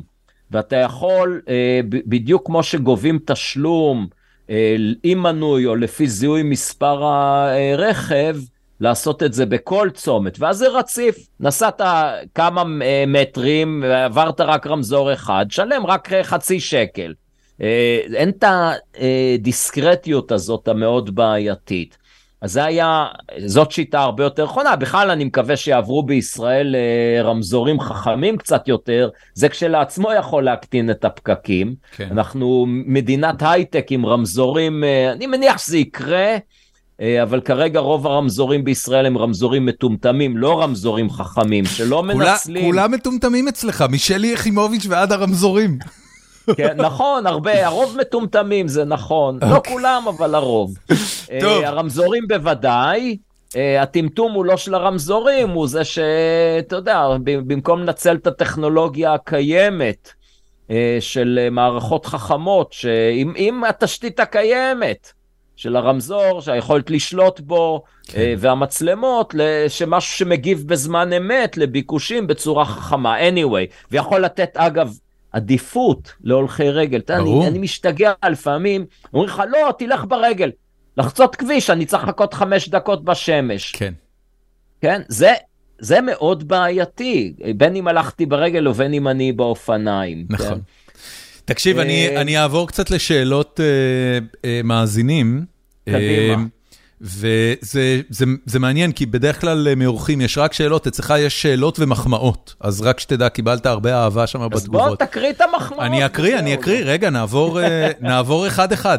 אמ, אני אני מניח שהשאלה הזאת היא של אה, עידו שבח קליין. מה דעתך על GPT ושוק העבודה העתידי? אני מניח שהוא שואל אותך, איזה השפעות על שוק העבודה העתידי אתה רואה בעקבות כל המודלים של אה, אה, בינה מלאכותית שמתפוצצים סביבנו בשנה הזאת, אחד אחרי השני? אוקיי, okay, וואו, אה, שאלה מאוד מעניינת. אתה, אתה כבר חווה סטודנטים שמסכמים עבודות ב-GPT תוך חמש דקות? יכול להיות, אני פשוט לא יודע. אתה עוד לא שמת לב. כן, לא שמתי לב. אוקיי. Okay. אה, אני גם לא, פה באנגליה אני לא בודק את העבודות שהסטודנטים מגישים. הבנתי. אה, וכשאני כותב, כשאני מבקש מהם לכתוב, אני מנסה לכתוב דברים שאני חושב שהבינה המלאכותית לא תצליח לענות. אה, כי שאלות נגיד שיש בהם גם אלמנט של מודל ולהבין את המודל ולחשב, אבל יכול להיות שגם את זה יצליחו בקרוב. השאלה שאתה שואל היא שאלה, לא אתה, מי ששאל, היא שאלה הרבה יותר רחבה של באמת טכנולוגיה שמחליפה עובדים. כן. אה, וזה משהו שמלווה אותנו כבר מאות שנים. אגב, אתה, אתה, אתה כבר קבעת שהיא מחליפה עובדים, אנחנו עוד לא בנקודה הזאת, אנחנו בנקודה שצצה פה פתאום טכנולוגיה שבעיקר מקצרת אה, את את כמות הזמן שלוקח להוציא תוצר מסוים, אם קודם הוא לקח שעה, אז עכשיו הוא לוקח עשר דקות או שלוש דקות או דקה. כן. אה, זה עוד לא מחליף עובדים.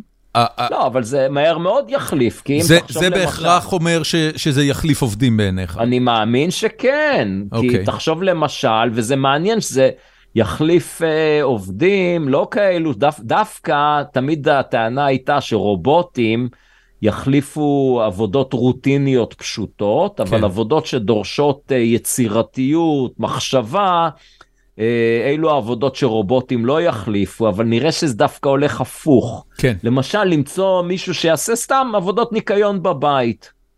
אין לנו טכנולוגיה ש... שמחליפה. עוד, עוד, לא, עוד לא את... לא פיצחו את זה מספיק. לקפל כביסה. הגביע כן. הקדוש של עבודות הבית, שאף אחד לא קרוב אפילו לפצח אותו. בדיוק, קיפול בדיוק. כביסה. לעומת זאת, עיתונאים, אנחנו מבינים שבעצם אה, רובם נהיו מיותרים, כן. כי הם יוכלו בעזרת אה, בינה מלאכותית לייצר טור ורק לעבור עליו אחר כך אה, טיפה, ויכול להיות שזה יהיה טורים ברמה אפילו יותר גבוהה. אה, ודאי שהפרשנות הכלכלית תהיה ברמה יותר גבוהה. זה, אה, זה, זה לא מאוד מפתיע שה, שהאנושות לא הצליחה לפתור את עניין קיפול הכביסה, אבל כבר הולכת לפתור את העניין של מאמרים אקדמיים? לא יודע, זו שאלה שלא, ממש לא בתחום המומחיות שלי, אני יכול רק לדבר על ההשלכות הכלכליות. כן, אוקיי. אז, אז מה, מה לדעתך הולכות להיות ההשפעות? אז, אז אני מתחיל מהעבר, ש, ששוב, אז בעצם יש לנו פה משהו בדומה במובנים מסוימים לדברים שהיו בעבר, טכנולוגיה ומיכון שמחליפים עובדים, אוקיי? ולאור כבר עשרות שנים, מאות שנים למעשה, שאנחנו, אה, שאנשים צופים אבטלה המונית, כי משרות נעלמות. הם צודקים שמשרות נעלמות, אבל אבטלה המונית אין, אין אבטלה בכלל. כן. אה, ואם אנחנו מסתכלים, נלך 100 שנים אחורה, בהערכה, בלי לבדוק, אני אומר לך ש-95% מהמשרות לא קיימות היום יותר. אוקיי. אוקיי? כי מיכון החליף אותם. כי אם בחקלאות פעם היו צריכים uh, לקצור עם חרמשים, היום, ומה שמאה שעות עבודה עשו, עושה היום קומביין בשעה אחת. כן. Uh, אני מניח שעוד הפרזתי, שזה עוד הרבה הרבה פחות. בעשר נכון, דקות נכון, קומביין נכון, עושה נכון. מה שמאה שעות חרמש עושים. ובכל זאת, אין אבטלה. למה? כי נוצרו משרות אחרות. אז זה שמשרות נעלמות זה רק טוב. כי בעצם מצליחים לייצר יותר עם פחות עבודה, וכוח העבודה שמתפנה אה, יכול לייצר דברים אחרים. בכלל, כל המחשבה הזאת, אוי אוי אוי, עולם בלי עבודה, אה, בגן עדן אין עבודה, יש לך, הכל מייצרים לך. תראה, לא אבל, צריך אבל, לעבוד. אבל אה, אה, היעדר עבודה, או, או ירידה בכמות העבודה, אה, אני חושב שמבחינה היסטורית, אה, המאה החמישים שנים האחרונות, הם שנים שבהם האדם עובד הרבה יותר מאשר לפני כן. זאת אומרת, אם אתה... לא, לא, לא. באמת? אה, רגע, רגע, רגע, בוא נעשה סדר. אה, ציידים לקטים, בוא נלך אחורה בזמן. כן. עשרת אלפים שנה, ציידים לקטים, כנראה, ש- לפי כל מיני עדויות ארכיאולוגיות, ומעט ציידים לקטים היום, עבדו מעט שעות ביממה. כן. עבדו מעט, אה, ואיך, האם הם חיו חיים טובים, זה כבר עניין של טעם. תראה, אה, בסדר, אז זה, זה בדיוק העניין. אני, אני בתחושה שלי, אה, אה, המין האנושי, שוב, אני לא, אני לא חוקר ולכן אני לא יודע להגיד, אבל ציידים לקטים עבדו פחות. כשאתה קורא את הטקסטים אה, ומדמיין גם את תקופת התנ"ך, גם תקופות שבאו לאחר מכן בהיסטוריה, זה, זה מרגיש שהתקופה שבה האדם עבד 10, 12 שעות לפרנסתו בצורה מאוד מובחנת, אני עכשיו בעבודה מול אני עכשיו לא בעבודה, זה, זה, זה לא זמן רב שאנחנו במצב הזה, זאת אומרת, זה נראה לי מאוד הגיוני שאחרי ההתפוצצות הטכנולוגית הזאת של המאה ה-50 שנים האחרונות, כמות שעות העבודה של האדם פשוט תלך ותרד. החיים יתמלאו בדברים לא, אחרים, כבר, בפנאי, אז זה בדיוק כן. העניין. אז תראה, אה, שוב, חקלאים, אה, היו להם תקופות של אה, פחות עבודה, תקופות של יותר עבודה.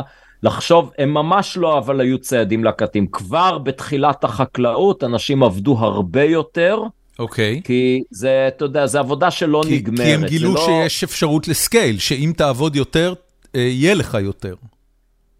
לא רק זה, אלא שבאמת צריך כנראה, יש המון עבודה, ובטכנולוגיה מאוד פרימיטיבית, אם נחשוב על המהפכה הנאוליתית, המעבר לחקלאות, ש...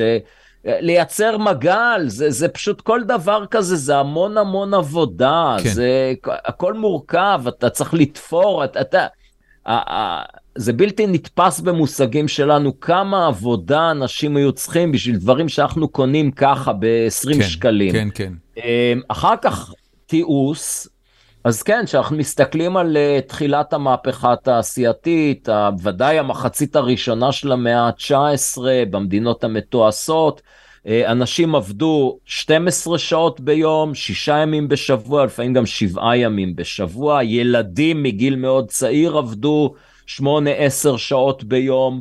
Uh, זה, היו חיים נוראיים, פשוט חיים נוראיים, עוני אה, קיצוני בהשוואה להיום, המון המון שעות עבודה, ואני מדבר איתך על מדינות מפותחות, כמובן. כן? אנגליה, של אנגליה, אה, כן. לפני 200 שנה, אה, אה, אה, תמותת ילדים, בערך שליש מהילדים באנגליה מתו עד, לפני, עד גיל חמש אה, באותה תקופה. והחיים מאז הולכים ומשתפרים ואנחנו עובדים הרבה הרבה פחות שעות היום בשבוע ועבודה בתנאים הרבה יותר נעימים ממה שהיה בעבר. אז עצם העובדה שעובדים פחות, זה כש, כשלעצמו, זה מצוין, זה לא, זה לא צריך לראות בזה איום. כן. זה לא אומר, פה שוב, אני חייב לבקר את הסוציאליסטים שמציעים בחוק להקטין אה, שעות עבודה וימי עבודה, אה, זה כמובן דבר פסול. שוב, יש פרק בפודקאסט שלי שעוסק מצוין, בדיוק מצוין. ב- אני, ו- אני מקווה אה, שכולם ו- ילכו להאזין, אגב, אני כ- כהכנה ל... המפגש הזה איתך האזנתי לחמשת הפרקים האחרונים. חוץ מזה שהלכתי גם קצת אחורה לפרקים עם אטילה, חוץ מזה שהוא קצת עצבן אותי, אני מאוד נהניתי מהפרקים האלה. הוא ממש בנקודות מסוימות, בסדר, אבל אתה יודע, אוקיי. הוא עדיין יותר אינטליגנטי מרוב נכון? המראיינים, כן, הוא עדיין יותר אינטליגנטי מרוב המראיינים שמדברים איתך בתקשורת. אה, בוא נעבור לשאלות נוספות. אה, יעקב לנדוירט. אבל רגע, לא ענינו בעצם. ענית, ענית. אני אומר, אני לא יודע מה יהיה בעתיד, אבל... עוד אחד בשורה של מקצועות שהולכים ונעלמים. אני לא חושב, ענית משהו מעבר לזה? אני, אני, התחזית שלי לעתיד זה שלא תהיה אבטלה המונית, אבל שבכל מקרה הבעיה היא בעיה חלוקתית ולא בעיה של פגיעה בעושר הכולל. יפה. יאללה, נעבור הלאה. יעקב אה, לנדוירט, אה, רוצה שאני אשאל אותך מה שלומך, וכותב בסוגריים, סתם סתם אוהבים ומעריכים אותו על אמת. יש לך איזה, איזה ריב איתו? לא, לא, לא, לא איתו, היה, אני פעם עשיתי פוסט שאפילו הגיע למה אשכנזי. סטטוסים מצייצים, אני זוכר. כן, שכתבת שאתה לא רוצה שישאלו אותך מה שלומך, כן, אני זוכר את זה. כן, בדיוק. אני אפילו, אני אפילו, אה, אני אפילו זוכר שחרגתי ממנהגי וכתבתי לך באותו רגע במסנג'ר. שעצבנת את האינטרנט. אמ, נכון, זה היה מאוד משעשע. אני רק אבהיר לטובת מי שלא היה עד לכל ההבהרות הקודמות שלי, וגם הפוסט המקורי, כן, הבהרתי בדיוק. אני, אני נגד זה שבן אדם שלא מכיר אותי ולא מעניין אותו מה שלומי, ישאל אותי מה שלומי. כן, אם אתה סטודנט שבא אליי למשרד ואתה רוצה לשאול אותי שאלה על החומר, בוא, אל תשאל אותי מה שלומי, חבל על הזמן של שנינו. אני, אני רק אה, אגיד, בשפה העברית, הביטוי מה שלומך, נגזר מביטוי אה, קדום יותר של אה, השלום לך. Mm-hmm. והשלום לך זה האם אתה בסדר. כן. וזה שבן אדם שואל אותך האם אתה בסדר, הוא לא באמת רוצה לדעת את כל מה שקורה, הוא רוצה שתיתן לו איזה בוטום ליין של הכל סבבה, וזהו, ובואו נוכל להתקדם עם העניין הזה. כן, לכן הטקס הזה בעיניי, בין, שוב, אה, אנשים שמכירים אותי, אני שמח ששואלים אותי מה שלומי ואני עונה. אה, אני לא אוהב ששואלים אותי שאלות במטרה שאני לא אענה או אמלמל משהו חסר כל משמעות. זה נורא אה, מצחיק. אני, אני אני אוהב להיות, אמרה לי את זה אתה, מישהי אתה, ש... אתה מתבגר ונהיה אה, אה, אה, נרגן. אתה יודע, זה לא, חינני. לא, להפך, אותנטי. 아, לא? אני נהיה אדם אותנטי. כן, זה כתבה לי מישהי שהיא מאוד הזדהתה עם מה שכתבתי, ואמרה, היא השתמשה בביטוי הזה. כן. Uh, אני יודע בדיוק מי, אבל אני, מאחר וזה היה פרטי בינינו, אני לא אציין את שמה. אבל היא אמרה לי, למה אני לא... כאדם אותנטי מזדהה לחלוטין, אני לא אוהבת להגיד סתם דברים. למה לא היית אותנטי בשנות ה-30 שלך ואתה נהיה אותנטי אה, אה, בשנות ה-60 שלך? הייתי גם אותנטי אז. הבנתי, אוקיי. טוב. אבל אולי אני מרשה לעצמי יותר... אה, יותר אותנטיות. יותר אותנטיות. כן, נהדר. אה, אוהד מויסי כותב, תודה פרופסור על שיח שפוי. אה, אה, טל ריפה שם את המים הזה של ספיידרמן, טל, אני, אני, I misgendered you as a, as a woman earlier, אז אני מתנצל על זה, ו, אה, ואתה כנראה גבר. אה, קובי קרמר כותב, כיף שהוא בא שוב, מה נותן לו את הכוח לחזור שוב ושוב על אותם דברים, למרות שנראה שאין התקדמות בשיח הישראלי, ולרוב זה עדיין לשכנע את המשוכנעים. אני חושב שיש התקדמות, ואני בדברים מסוימים מרגיש שכן יש לי השפעה. כמובן שהיא מאוד קטנה, התחרות פה היא מאוד קשה. Uh, הרי כל פעם שמישהו זוכה לשמוע אותי, האזרח הממוצע, כן, אם הוא במקרה שמע אותי, הוא ישמע מאה פעמים כל מיני uh, סוכני בורות, מקדמי הטעיות. Uh, אז המאבק הוא קשה, אבל לפעמים, ויש אנשים שכתבו לי את זה, ש... בזכות הכתיבה שלי, הפודקאסטים שלי, הם אה, שינו את עמדתם.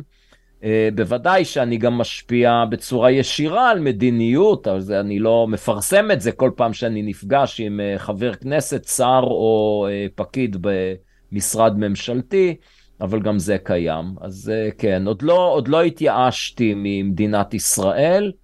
אמ, אני אגיד, האמת, אני לא רחוק מזה, אבל בינתיים אני עוד אה, אוקיי. אה, שומר על אופטימיות אה, מסויגת.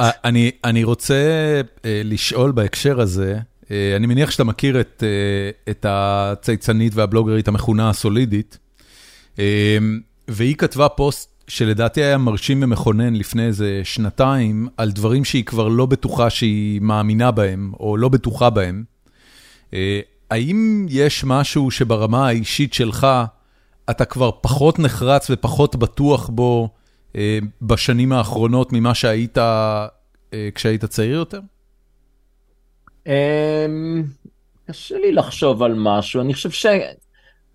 אני בדרך כלל, שוב, נוטה להיות נחרץ רק לגבי דברים שבאמת העובדות הן נורא נורא ברורות, כן? אני מאוד נחרץ נגד פיקוח שכר דירה. אוקיי. Okay. Okay, כי אנחנו, אנחנו יודעים.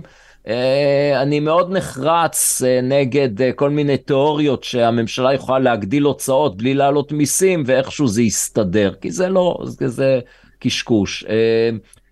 אז קשה לי, לא, לא, לא, לא עולה בדעתי. משהו. יש אני משהו... מניח שיש דברים שאולי התמתנתי טיפה, אבל קשה לי לחשוב על משהו. יש משהו במחקר הכלכלי אה, שקרה בשנה החולפת או בשנים החולפות, שהוא שינוי משמעותי מאיך שה...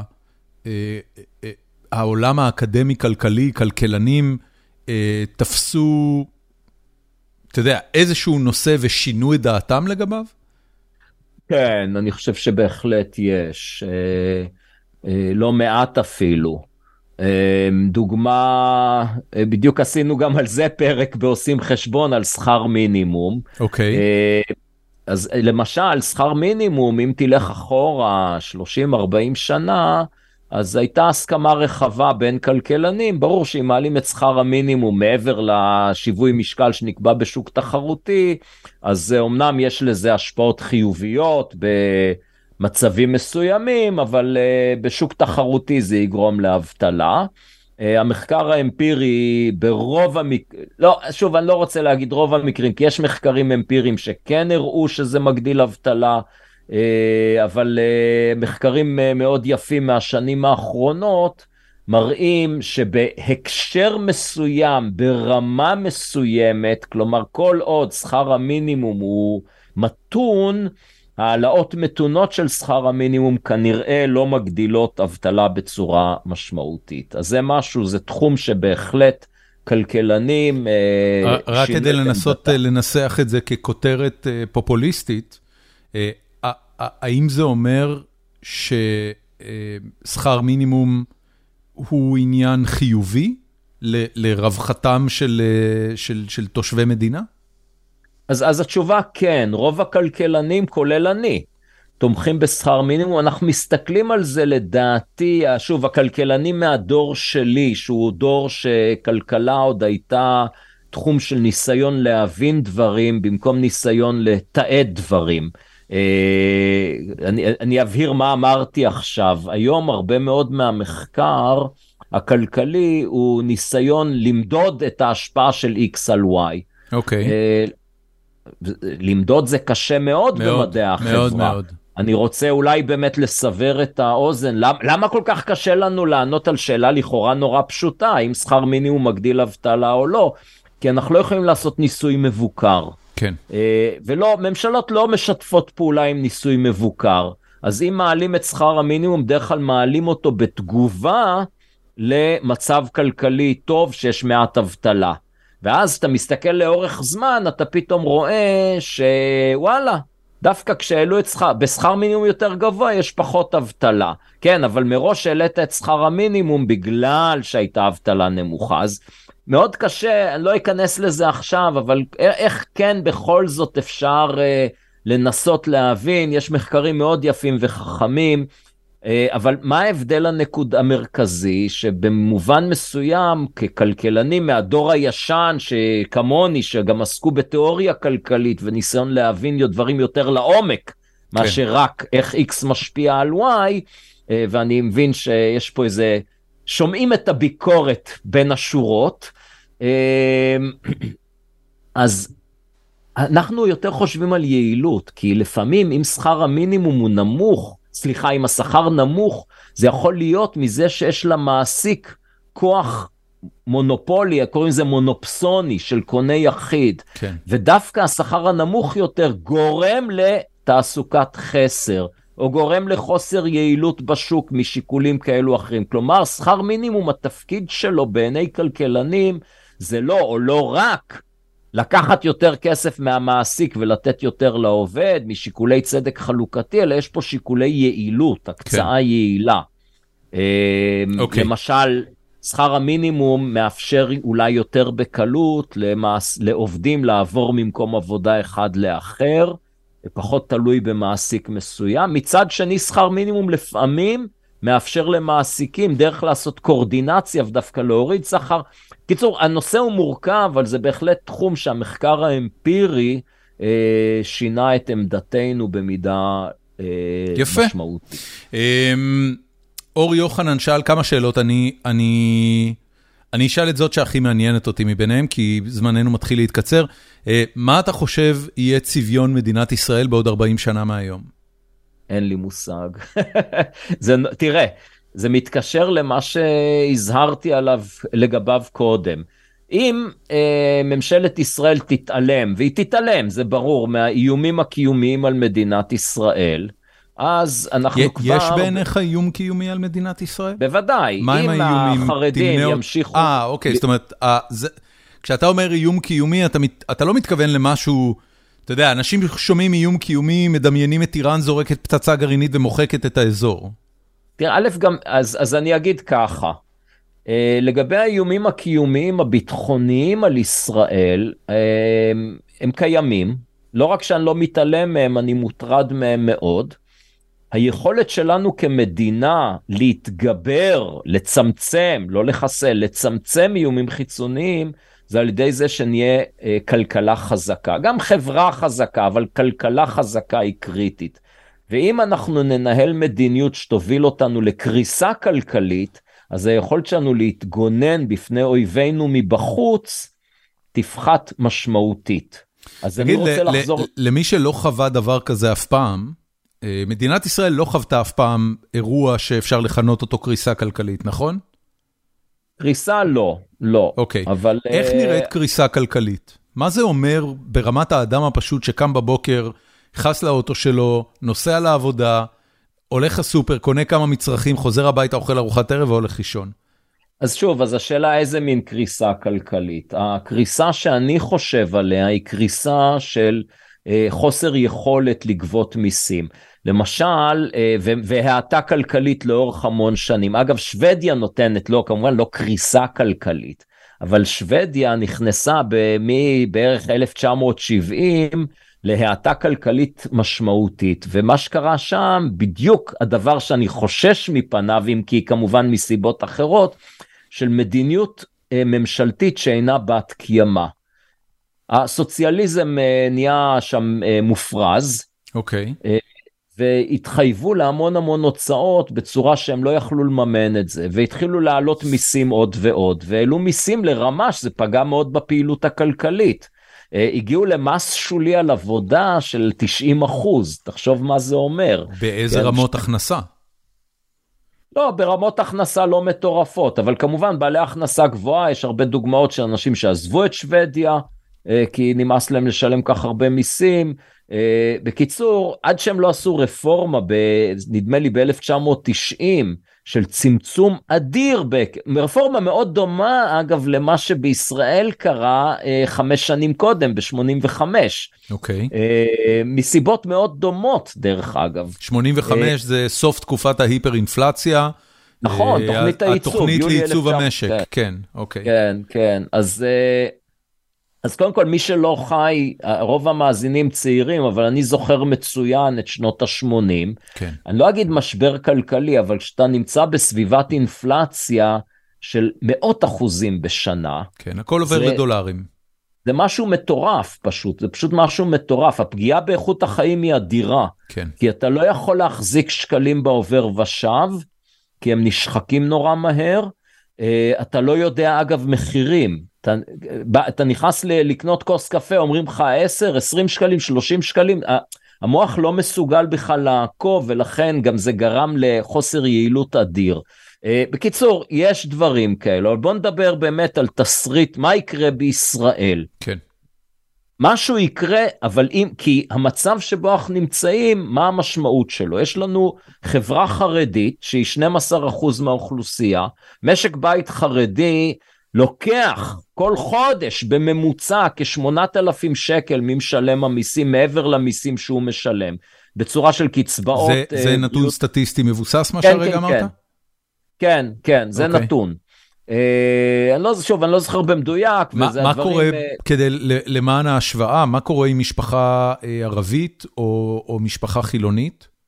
אז משפחה חילונית בממוצע משלמת יותר ממה שהיא מקבלת, אז okay. אוקיי. צריך להסתכל, כמובן, כי יש לנו את הערבים ואת החרדים שמקבלים יותר ממה שהם נותנים. אוקיי. Okay. Uh, למעשה, מי שמחזיק את כל המערכת על הגב זה בערך uh, שליש מהציבור הלא חרדי. Okay. לא אוקיי. חרדי, לא ערבי, ערבים הרבה פחות אגב מהחרדים עולים, okay. אוקיי. אה, בעיקר והם גם לא איום קיומי בגלל שהילודה אצל הערבים ירדה לאותה רמה כמו אצל היהודים. אז okay. אוקיי. האוכלוסייה הערבית היא הרבה יותר גדולה עוד מהחרדית, אבל לא לאורך זמן. Okay. אה, כבר היום רבע מהילדים בישראל הם חרדים. אז, אז השאלה, אנחנו מנסים לענות על השאלה מה יהיה פה עוד 40 שנה.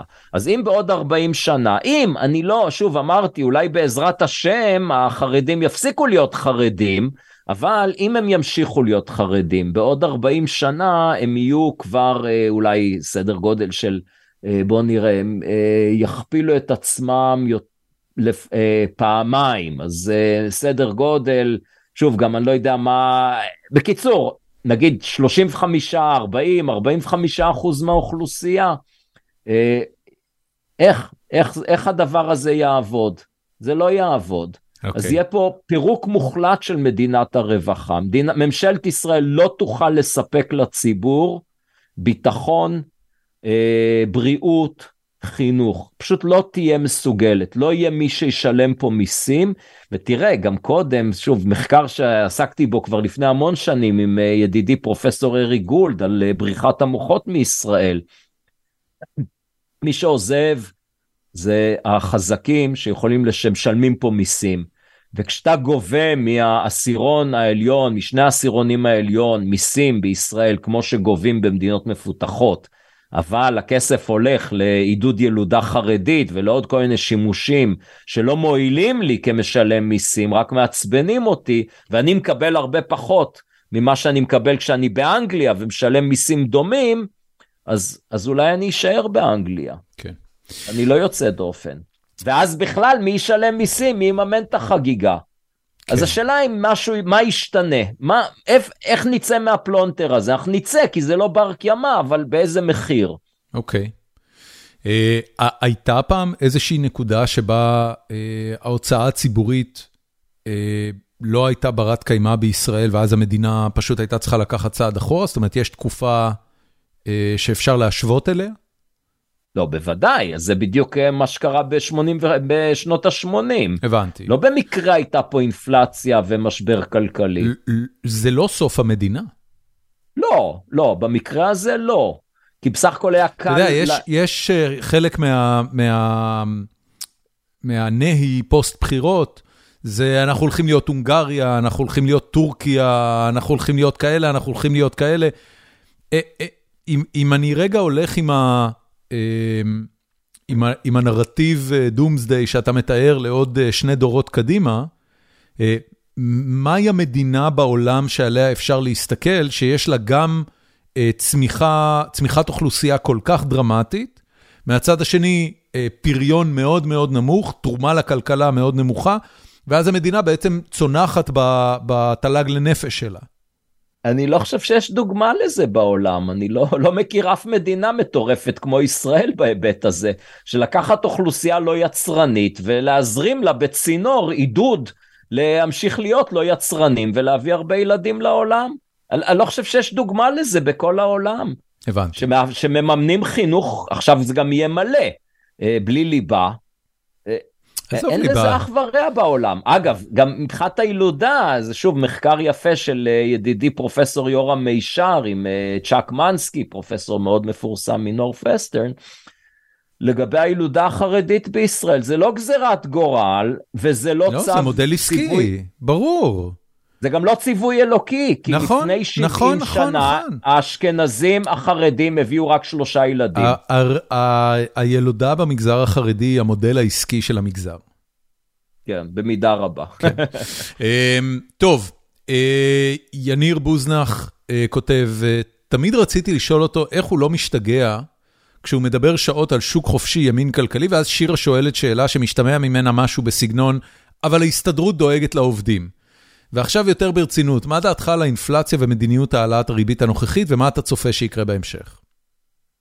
לא, אז, אז אני אענה ברצינות גם לחלק הראשון, כי אני חושב ששירה היא באמת שותפה נהדרת לפודקאסט. אה, באמת, פשוט תענוג לעבוד איתה, והיא, והיא מרימה לי בכוונה. זה היה מצחיק שאפילו היא כתבה איזה פוסט אה, בטוויטר, היא עשתה משהו ש... בלה בלה בלה, מעניין מה עומר חושב על זה עכשיו. עכשיו, הרבה אנשים לא הבינו שהיא בסך הכל מרימה לי ושהיא השותפה שלי כן. לפודקאסט וחטפה גידופים על הראש. זה היה משעשע. לא, שירה היא מצוינת והתפקיד שלה אה, לשאול את השאלות שההדיוט אה, ישאל. אה, אבל מי שעוקב אחרי הפודקאסטים רואה שהיא גם, אה, בעיקר כשיש לנו אורחים שאני מרשה לעצמי אז קצת לנוח והיא פשוט אה, שואלת אותם שאלות מצוינות, הפרק עם יונה רובינשטיין שהוא לא מפסיק להחמיא לה תוך כדי ההקלטה, אז זה עניין אחד. לגבי, מה עכשיו הייתה השאלה? מה דעתך על האינפלציה, מדיניות העלאת הריבית הנוכחית? אה, לאן אתה צופה שזה יתפתח? אה, אז אני אענה על קצה המזלג. אתה יודע, זה, זה, אני רק אגיד לך משהו לגבי זה. בקרב אוכלוסיות מסוימות, אתה סוג של רב. ולא סתם, אגב, אה, אור אה, יוחנן פתח את השאלה שלו במרן מואב. זאת אומרת, יש אנשים שעבורם אתה סמכות רוחנית, שלא לומר יותר מזה. כן, אז אני לא יודע לגבי אה, רב אה, דתי, האם יש לו תשובה לכל שאלה. אה, לי אין. אה, אני, אני משתדל למרות הבוטות שלי והנחרצות להיות זהיר. אז שוב, אמרתי, לגבי לענות בצורה, תשובה יותר מלאה, אז לכו לפרק בפודקאסט על אינפלציה. לגבי תחזית לעתיד, אני חושב שהגורמים הבסיסיים, ה-fundamentals בכלכלה העולמית, הם לא אינפלציוניים יותר. זאת אומרת, היה פה, יש פה תהליכים ריאליים של עליית מחירים, אוקיי. ושהתווסף, כלומר, נניח אה, בעיות בשרשרת האספקה בגלל הקורונה, המלחמה בין רוסיה לקור... לאוקראינה, אה, אה, אז אלו בעיות שעשו איזו הקפצה ועלייה ריאלית של מוצרים, אבל תהליך אינפלציוני ארוך טווח נובע מהדפסת כסף. כן. וברגע שהבנקים המרכזיים בעצם מצמצמים את היצע הכסף בכלכלה, וזה העלאת הריבית, תחשבו על, שווה לחשוב על זה כבערך אותו הדבר, ככה בערך. כן, מחיר הכסף עולה. אז, אז, אז המשמעות תהיה שיבלמו את האינפלציה. כלומר, איתה, המחירים עוד יעלו, אבל זה ייבלם באיזשהו שלב. לתת פה ניבוי של חודש או שנה אני לא מסוגל, אבל להערכתי זה תוך שנה, שנתיים, אנחנו גג ביציבות מחירים, רמה יותר גבוהה, okay. הכל יותר יקר מה שהיום, אבל לא יהיה תהליך אינפלציוני מתמשך.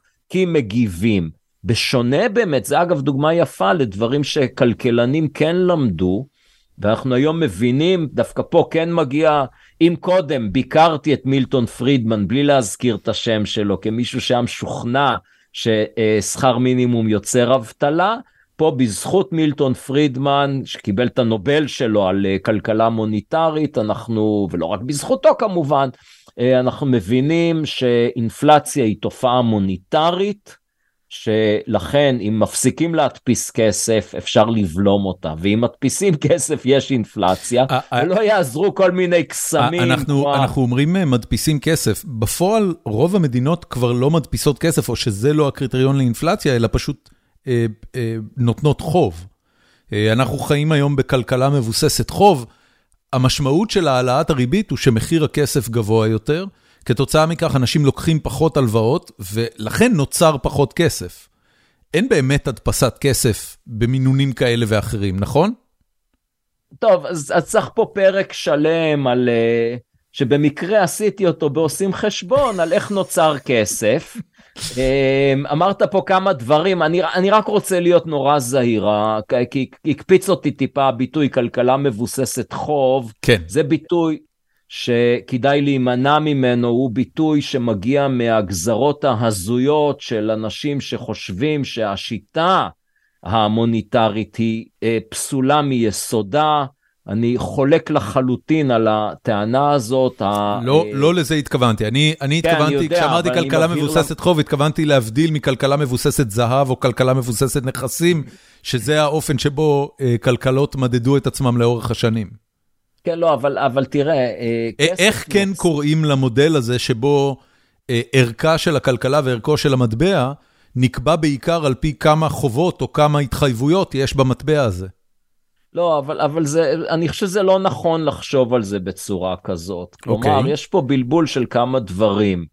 אחד, זה שבתהליך מתן האשראי על ידי הבנקים המסחריים נוצר כסף. אמ, וכשאנשים אומרים כלכלה מבוססת חוב, בהרבה מקרים מתכוונים לזה. אוקיי. Okay. אבל אנשים לוקחים הלוואות, וחוב זה דבר מצוין. למה זה דבר מצוין? כי זה אומר שאפשר לקחת הלוואות, ובלי הלוואות, ברמה האישית לא היינו יכולים לקנות לעצמנו דירה, וברמה הכלכלית אנשים לא היו יכולים להקים עסקים. כלומר, המנגנון הזה של אה, שוק אה, אשראי, שאחד מלווה לשני, הוא פנטסטי, זה הבסיס לכלכלה אה, מודרנית. אוקיי. Okay. חוב, יש גם חוב ציבורי. גם חוב ציבורי זה לא רע, השאלה למה הממשלה אה, עשתה גירעון והגירעון הוביל לחוב. אה, אבל פה נורא חשוב לעשות הבחנה בין אה, אינפלציה לבין חוב. זה שהממשלה מגדילה את ההוצאות שלה ומממנת את זה בהלוואות מהציבור, זה כשלעצמו לא עושה אינפלציה. אוקיי. Okay. מתי זה עושה אינפלציה? אם היא מממנת את ההוצאות שלה בהדפסה של כסף, במקום כתחליף להלוואות מהציבור או אה, מס. זה כמובן יוצא, זה מה שהיה בשנות ה-80. כן. ממשלות אה, מסורתית, אין, הפחד, אין הפרדה בין בנק מרכזי לממשלה, הממשלה שותל, שולטת בבנק המרכזי. הרפורמה שעשינו בישראל ב-1985, כמו מדינות נוספות, כמו שוודיה ב-1990, זה לתת עצמאות לבנק המרכזי, שזה בעצם לחסל את היכולת של הממשלה להגדיל את כמות הכסף בכלכלה. בעצם זה, זה אומר, בעצם המצב היום הוא שאם הממשלה רוצה להגדיל הוצאות, היא חייבת או להעלות מיסים או לקחת הלוואות. היא לא יכולה להדפיס כסף. אוקיי. Okay. אמ, um, יש לנו עוד המון שאלות, אז uh, כמה זמן עוד יש לך? אה, בוא, תן לי עשר דקות נגיד. לא, מה עשר דקות? אני צריך... האמת שאנחנו כבר תכף סוגרים שעתיים. בסדר, טוב, בוא, אני אתחיל לרוץ על שאלות. אה, גל שחף שואל, איך אתה מצליח למצוא את הכוחות הנפשיים להתווכח עם כל מי שמגיף לך בפייסבוק, אה, ומרגיש צורך עז להיות לעומתי כמעט אה, בכל מה שאתה כותב? אני, אני רק אשאל, אתה נהנה מזה? כן ולא, לפעמים זה משהו שבוער בי. אוקיי. Okay. אה, אבל אתה יודע, אנשים שולחים לי אה, בפרטי המון הודעות, תראה שם, הוא כתב ככה, הוא כתב, אני אומר, חבר'ה, אני לא יכול, אני לא יכול, אני בן אדם אחד, הפייסבוק מלא שטויות, אה, יש גבול. כן. וגם אני, לפעמים גם אני מודה, אני גם, בואו נעשה פה עכשיו גילוי נאות כזה של, אני, אני לפעמים כועס על עצמי גם, שאני מגיב באגרסיביות מופרזת, ודווקא לפעמים אני מגיב קצת בהומור ובציניות. זה אה, מתקבל אתה, יותר אתה, טוב. אתה מוצא שזה אה, משתפר עם השנים? אתה, אתה לומד יותר אה, לבוא, לבוא סרקסטי וקריר, או שאתה מתעצבן יותר עם השנים? אה, לא יודע, אני, okay. אוקיי. אני מקווה שאני לומד להיות יותר קריר, אבל uh, צריך לבדוק את זה אמפירית. שמואל, לא uh, שמואל ארצמן uh, באותו עניין כתב, האם לדעתך אפשר לתת את הביקורת החשובה שלך, שלרוב גם נכונה לדעתי, עם פחות בוטות, יותר ענייניות ופחות שמות גנאי? אני, אני, אני אדייק אפילו את השאלה שלו, אתה חושב שאולי... uh, שלי יחימוביץ' הייתה יכולה להפוך לפרטנרית טובה יותר לשיח אם לא היית קורא לה מטומטמת? אני, האמת שלא לא חושב שהשתמשתי לגביה במטומטמת, אה, אבל כן, היא קיבלה ממני הרבה מחמאות. אני חושב שלא, התשובה לגביה ממש לא, כי ה... אה, זה, זה נשמע קצת ילדותי, אבל אני אגיד, הם התחילו. אה, כל ניסיון לייצר שיח... כן, זה קצת ילדותי. אני חושב שזה קצת ילדותי, עומר. אבל תראה, אני אגיד לך, כל ניסיון שלי, הזכרת את יחימוביץ', קודם כל את יחימוביץ' אני מאוד אוהב, כי היא נכס מבחינתי. כי בהרצאות שאני שואל, אה, תחשבו על, מי זה, ת, תגידו לי שם של סוציאל דמוקרט, כולם ישר, אגב לא, פחות. לא מרב מיכאלי? חשבתי שהייתי מניח אז, שמרב מיכאלי תהיה השם המיידי. ה... עד לפני חמש שנים זה תמיד היה שלי יחימוביץ'. אה, אבל תראה, היא בדיוק אחת שכשאנחנו יושבים ב... היה, אני זוכר בכנסת פעם איזה אירוע שהזמינו אותי ועוד כמה כלכלנים לדבר, והיא ישבה שם. וראית, התגובות שלהם באמת הן כך אוויליות, כל כך לא לעניין. תראה, אתה רק לא ממשיך. אני... כל כך לא מכבדות, באמת. הבנתי, אוקיי. אה, כש, כשאנחנו מדברים, אני זוכר שאני הייתי שם וסטנלי פישר, נגיד בנק ישראל דאז, וסטן פישר גומר את ההסבר שלו, ואז יחימוביץ' אומרת, טוב, נו, כלכלה זה, אה, כמו שציטטתי קודם, זה לא מדע, זה אידיאולוגיה. אתה לא חושב ששלי יחימוביץ' היא, היא אה, פרטנרית טובה יותר אה, לשיפור מצבה הכלכלי של מדינת ישראל מאשר משה גפני, למשל? אני לא יודע באמת, שאלה טובה. גפני, הבעיה שלו, הוא לא סקטוריאלי, שהוא... אכפת לו רק סקטוריאלי. מהמגזר שלו, כן. הוא סקטוריאלי. לשלי יחימוביץ', אתה, אתה ושלי יחימוביץ', לכל הפחות, חולקים את הרצון ואת הכוונה הטובה שמדינת ישראל תהיה אה, מדינת אה, רווחה מצליחה, מאוזנת כלכלית, צומחת וכולי. אני לא בטוח ש, שגפני נמצא איתכם באותה, באותה לא, דעה. לא, לא, אבל תראה, זה, זה מעניין מה שאתה, מה שאתה אומר, כי נגיד יחימוביץ', לכאורה היא רוצה את מה שאני רוצה. אני זוכר באמת גם פעם, יצא לי, לי, לי להיות איתה בדיבייטים לא פעם.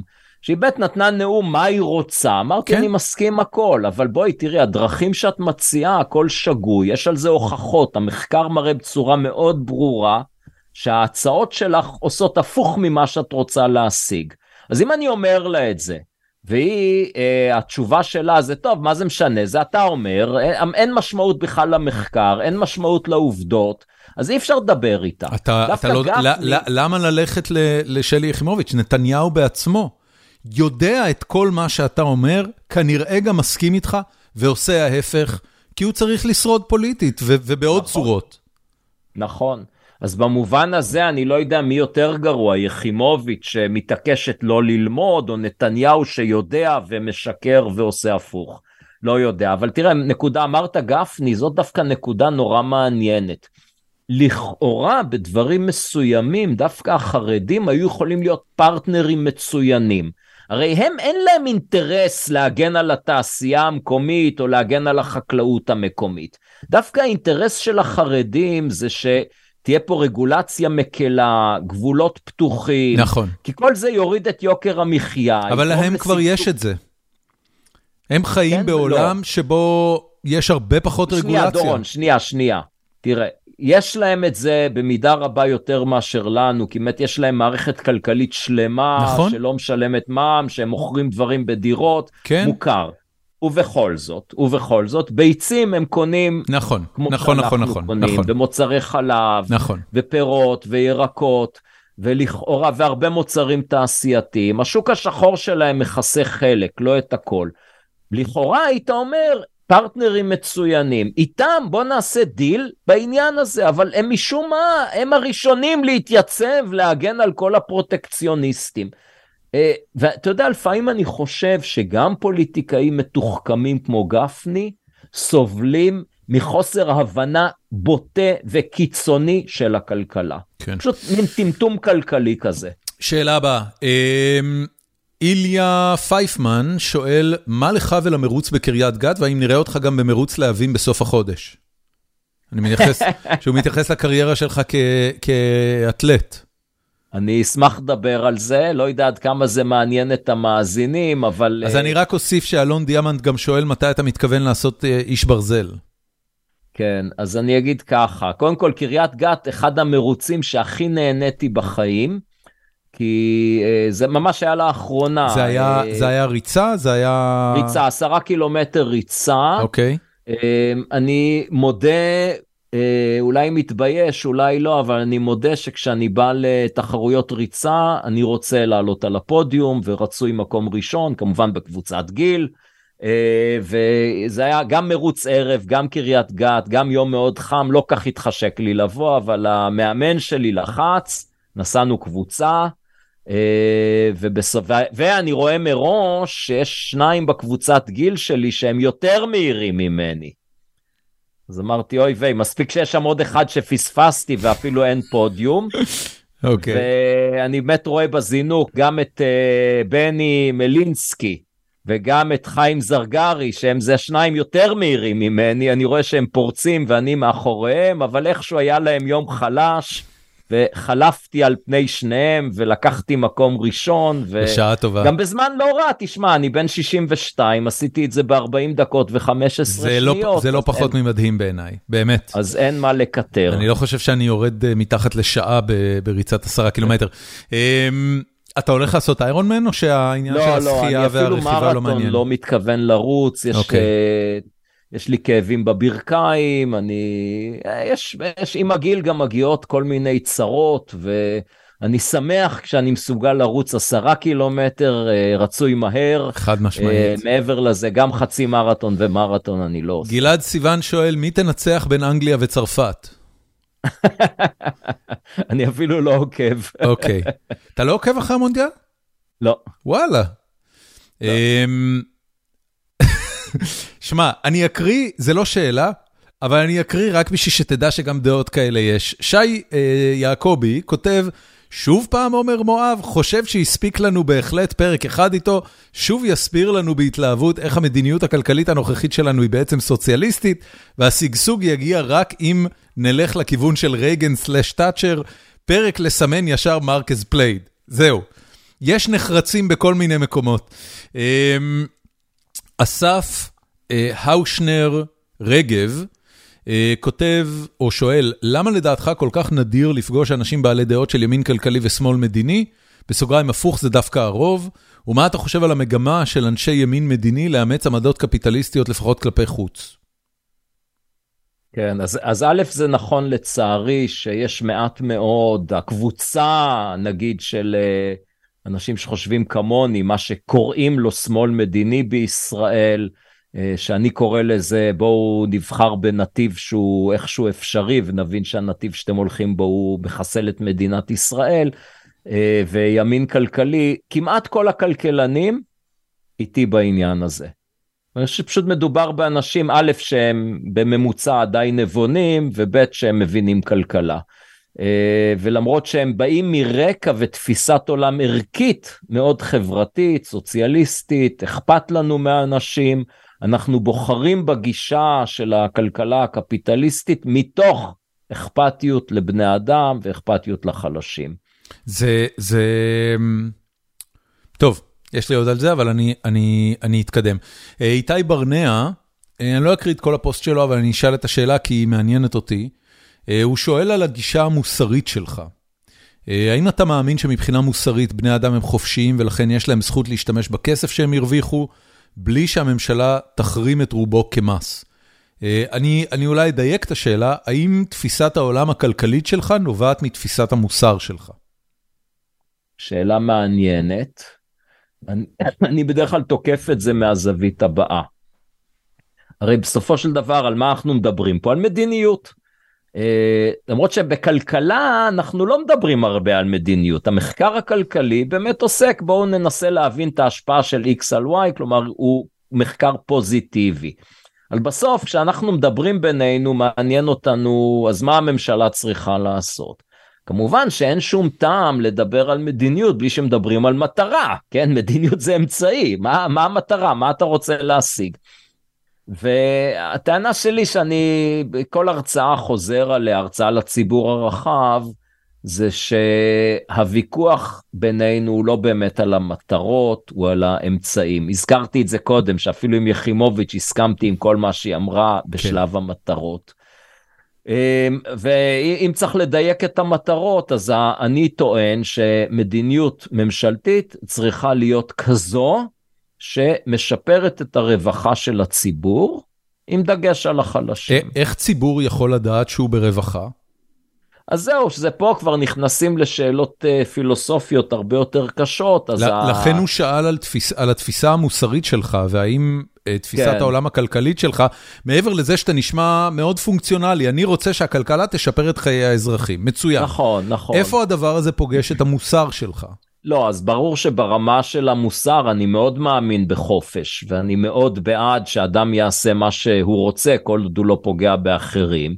מצד שני, אני לא חושב שמס זה שוד, כי אנחנו צריכים כחברה להתקיים, ויש אה, אה, היגיון רב, גם אה, תכליתי וגם מוסרי, בזה שנהיה שותפים בנטל. אה, פה באמת זו שאלה לא פשוטה, מה, מה שותפות בנטל, פה אפשר ללכת אפילו ליהדות, לפחות פרשנות מסוימת, זה שברור שעל מוצרים ציבוריים כולם צריכים לשלם, כמו ביטחון. על מה עם מוצרים שהם לא ציבוריים, כמו, קוראים לזה מוצרים ציבוריים, אבל הם לא באמת, חינוך ובריאות, אה, באיזה זכות מוסרית אדם אה, מחליט להביא עוד ילדים לעולם ואחר כך מבקש ממני לעזור לו לגדל אותם. אה, פה אני בהחלט מסכים, אני חושב שתפיסתי המוסרית היא שהחופש אה, של אדם להביא ילדים לא אה, גוזל את החופש שלי לא לפרנס את הילדים של מישהו אחר. אוקיי. Okay. יש עוד המון שאלות, אנחנו לא נספיק להגיע לכולם, ואני ממש מתנצל בפני האנשים שאני לא מקריא את השאלות שלהם. השאלות הן מעולות, פשוט לא, לא נצליח לכסות את הכל. גל אוסלנדר שואל או שואלת, בהנחה וועדי עובדים לא ייעלמו כל כך מהר בחיינו, איך לדעתך הכי נכון להתנהל איתם, אה, ומה סלאש האם הנהלת חברות צריכה לעשות כדי להשתחרר מהוועדים מצד אחד, ומצד שני לקדם את העובדים? שאלה קשה, כי שוב, להנהלות קשה נורא, זה מין אה, ייעוץ עסקי כזה, זה לא, אין לי תשובה לזה, באמת שאני לא יודע, אתה יודע, אני לפעמים חושב, אה, נניח באוניברסיטת רייכמן אנחנו לא מאוגדים, ואני מנסה לפעמים לשים את עצמי, אם אני הייתי נשיא האוניברסיטה, אה, עד לא מזמן רייכמן עצמו, עכשיו אה, פרופסור רפי מלניק, אה, מה אם פתאום המרצים יחליטו להתאגד, מה הוא עושה? אני חושב שזה יכול פשוט להרוס את המקום לחלוטין, אבל החוק בישראל הוא כזה שמאפשר לעובדים להרוס את מקום העבודה ומאפשר לעובדים אה, למנוע הקמת עסקים חדשים, כי זה יהפוך את זה ללא משתלם. אין, אין, לי, אין, לי, אין לי תשובה לשאלה הזאת, באמת okay. שאין אוקיי. לי, אני יכול רק ברמה המערכתית להגיד שחשוב להבין את הנזק האדיר שארגוני העובדים עושים, פירוט, יש גם על זה פרק בפודקאסט. כן. Uh, היו כמה וכמה שאלות על מהם, uh, תחום, מהם כיווני המחקר uh, הכלכלי המרתקים או המעניינים או פורצי הדרך ביותר של השנים האחרונות?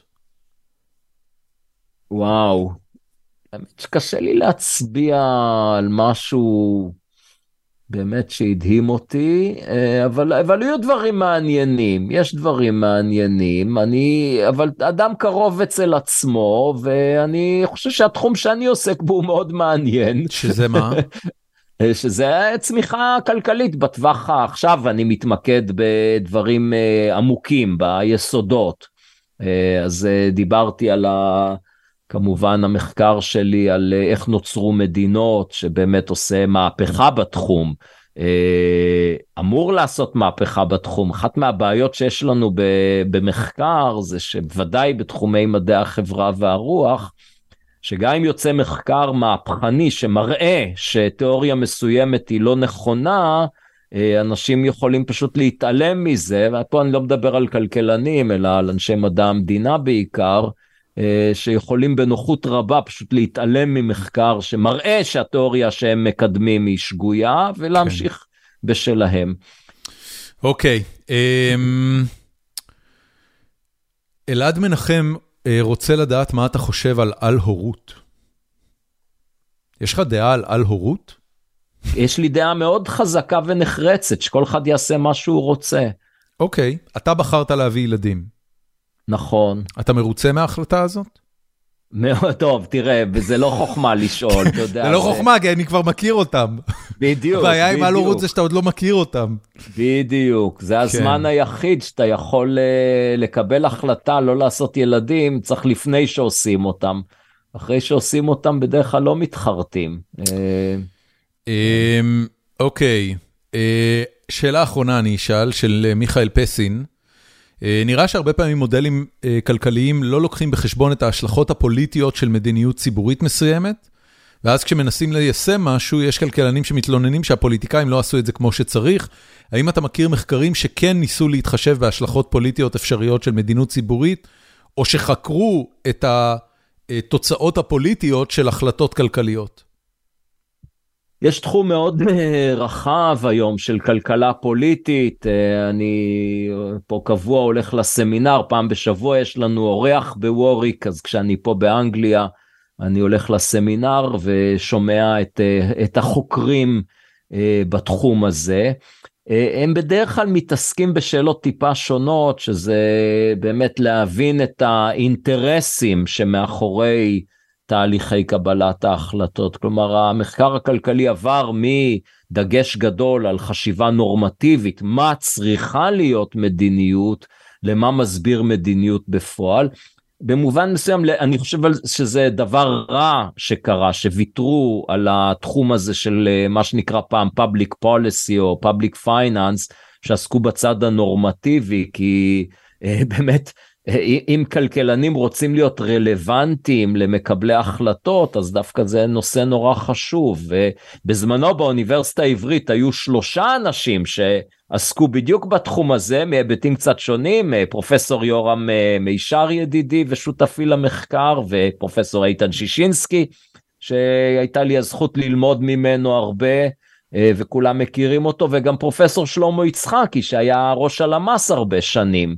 אה, והיום אני חושב שפשוט אין, זה תחום שגובע, אבל מה מיכאל שאל? אני כבר נסחפתי הוא, פה. הוא שאל אם יש אה, מחקרים שמראים את ההשפעות הפוליטיות של החלטות uh, כלכליות, של כלכלה ציבורית. אבל, אבל בסדר, אני חושב שנתנו לו תשובה. אני, אני, אני, אני אתן פה משפט נוסף, אני לא יודע אם זה תשובה, אבל, אבל אני חושב שזה משפט חשוב, זה מתקשר לדברים שאמרתי קודם. שבעים כלכלנים, אומרים משהו לממשלה והם מתעלמים טיפה או לא מספיק מתעמקים באיך הממשלה או הפוליטיקאים יפרשו את זה. כן. בדוגמה נפלאה זה היה לנו uh, כמה דיונים ושולחנות עגולים במסגרת uh, מכון אהרון זה באוניברסיטת uh, uh, רייכמן יש uh, את הבית ספר לכלכלה שזה הגוף האקדמי ויש את המכון מחקר מדיניות שהוא גוף אקדמי אבל שעוסק בפוליסי. ושם החוקרים הגיעו למסקנה שאני לא יכול לחלוק עליה, בעיקר עד לפני העלאת הריבית, שבעידן של ריבית נמוכה, כדאי שהממשלה דווקא תגדיל את הגירעון, תיקח הלוואות לצורך השקעות מעודדות צמיחה כלכלית. אין, יש להם מודל, מודל פרפקטלי נכון. אבל מה אני... הם לא לקחו בחשבון?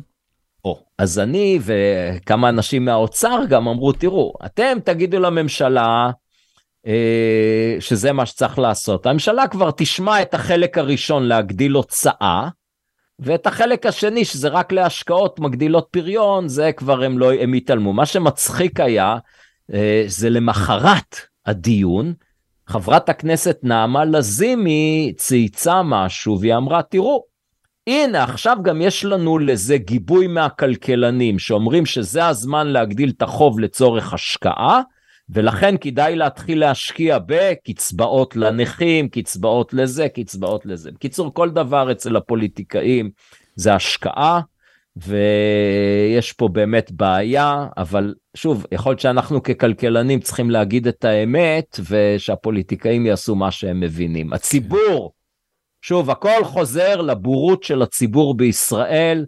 ולמלחמה שלי באידיוטים השימושיים, נדמה לי שזו הייתה הכותרת נכון, הפרק לפרק הראשון, הראשון שלנו. שנים אחורה, זה לא משתנה. אבל אני לא. חייב להגיד, אני, אני מדבר איתך עכשיו אחרי ששנים לא דיברנו, אה, אתה נראה לי הרבה יותר מפויס. היית הרבה יותר עצבני אז, האידיוטים השימושיים מעצבנים אותך פחות כנראה. יכול להיות שזה הייאוש, כי אני מבין שאנחנו הולכים לקראת, לא, whatever works, אני לא, כן, כן. אתה יודע, מה שעובד. תגיד, בהקשר הזה של תוצאת הבחירות, אתה יודע, אתה כבר מבלה חצי מזמנך בין אנגליה וישראל, ואמרת בגלוי בפרק הזה שבתנאים מסוימים אתה אפילו תבלה יותר באנגליה מאשר בישראל. מה אתה מאחל לילדים שלך? אתה רואה את ישראל בתור מקום שהם יבנו בו חיים טובים עבור עצמם? אני מאוד חושש, אני מאוד חושש, ואני יכול לגלות פה שגם הם מבינים שיש מצב ש... שהם לא יישארו כל חייהם בישראל. אוקיי. Okay. למרות שהם שניהם, יש לי בן ובת, שניהם גרים, חיים בישראל, ומגדלים את הילדים שלהם בישראל. אבל העסק מדאיג. אבל העסק בהחלט מדאיג, תשמע, כן. אם אתה, אתה צריך להיות אה, עיוור למציאות בשביל לא להיות מודאג. כן. אה, כן, כן. אני, אני, מישהו נזף בי השבוע שבגלל שאני חי בארצות הברית כבר אין לי זכויות אה, אה, לדבר על מה קורה בארץ, אני רק אגיד שטוב יהיה אם הציבורים אה, שזכו בבחירות האלה אה, יחשבו איך, אה, איך הם אלה שמפייסים ומרגיעים את הצד השני לשם שינוי. אה, בכל מקרה, אה, מה אני אאחל לך, עומר?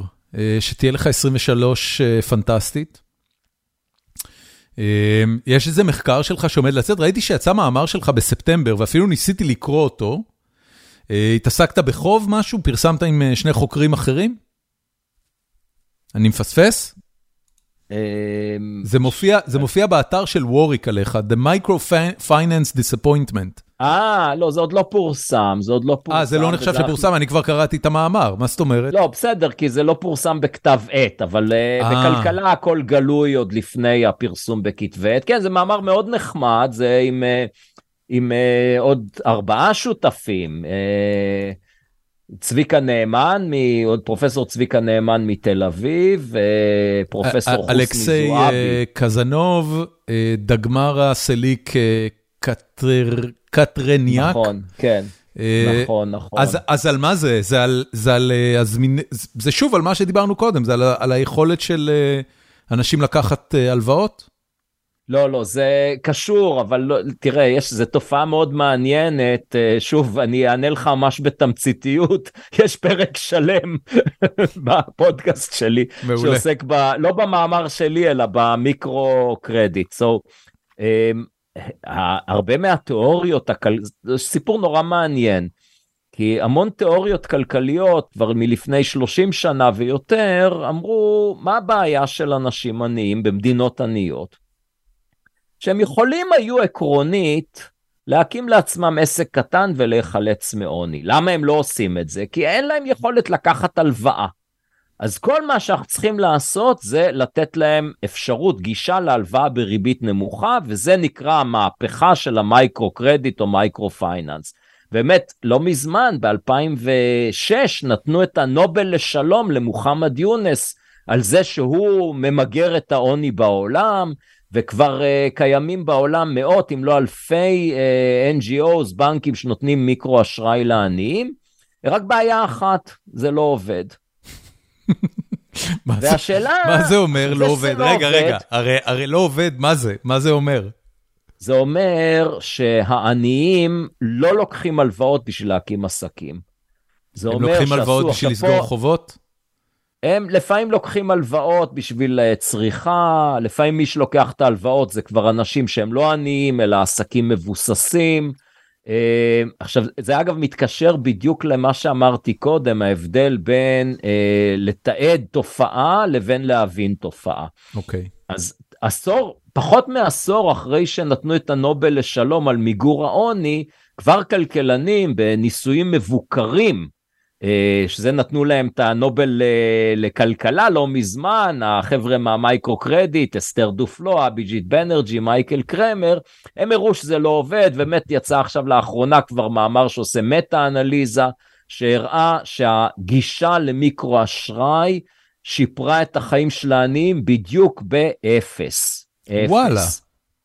כן.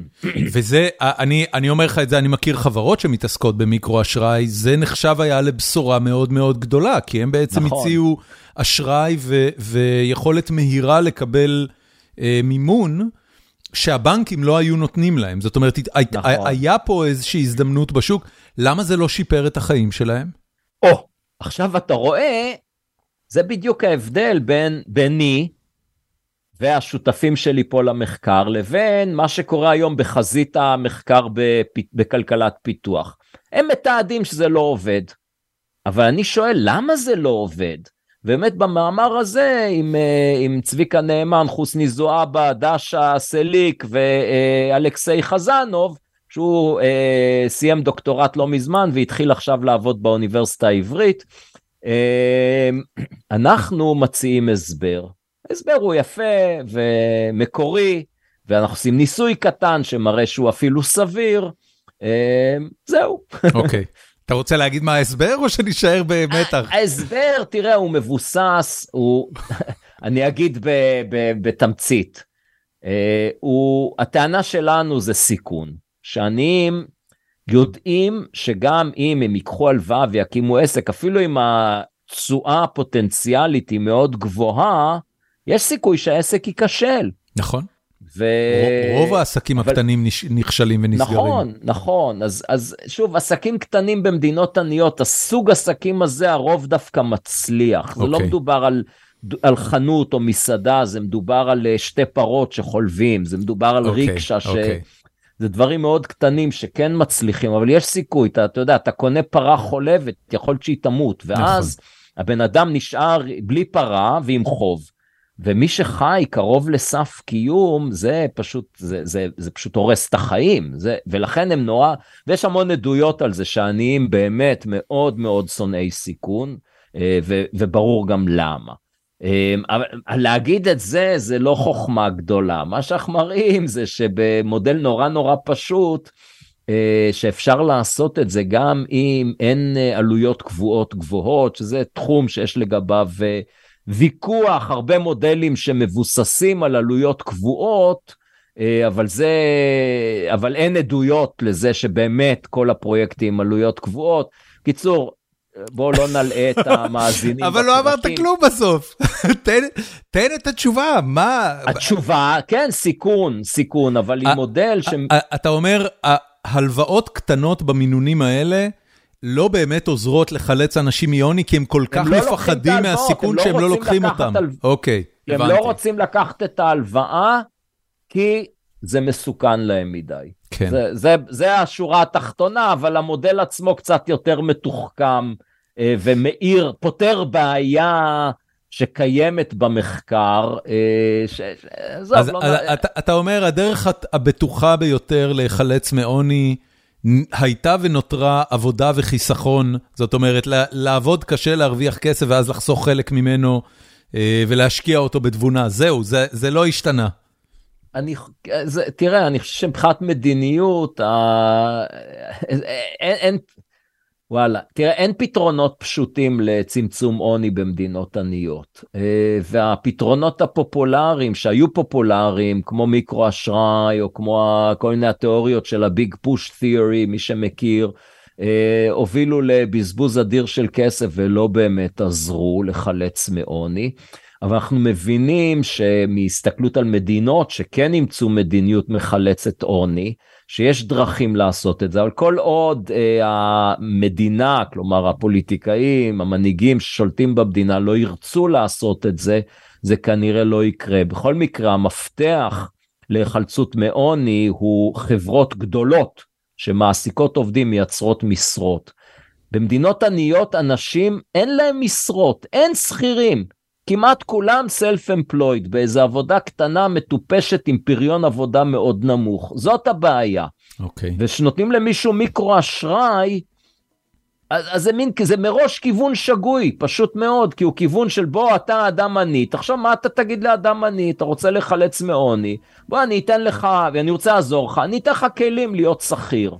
או אני אאמץ מדיניות כלכלית שמעודדת התפתחות של חברות עסקיות גדולות שמעסיקות הרבה עובדים. שזה אגב מה שמדינת ישראל עשתה בראשית ימי הקמתה, הניצחונות הכי גדולים היו שהצלחנו להביא לפה אה, חברות זרות ושהצלחנו להביא לפה אה, אה, גופים שישקיעו כדי לנצל את ההון האנושי ולפתח אותו. אתה יודע מה, תרשה לי גם להמליץ על עוד פודקאסט. קדימה. שבגרוש היה חור. אוקיי.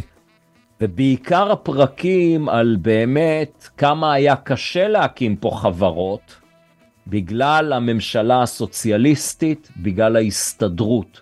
תזכור שאז הממשלה וההסתדרות לא היו, אה, הם היו נגד חברות פרטיות, כי הם כן. רצו לנהל את כל הכלכלה. ההסתדרות הייתה הבעלים של חברות, כמובן פשטו את הרגל כולן בגלל ניהול כושל, אה, והממשלה הייתה מחוברת להסתדרות. פרקים, פודקאסט בכלל נהדר כשבגרוש היה חור, חובה חובה להאזין, ובעיקר הפרקים האלו מאירי עיניים. מהמם. עומר מואב, המון המון תודה. אה, היה לי לעונג, אה, שיהיה לך שנה פנטסטית, ואני מקווה שנדבר שוב בקרוב. תודה רבה דורון, ותודה רבה לכל המאזינות והמאזינים על הסבלנות אה, לשמוע אותי שוב.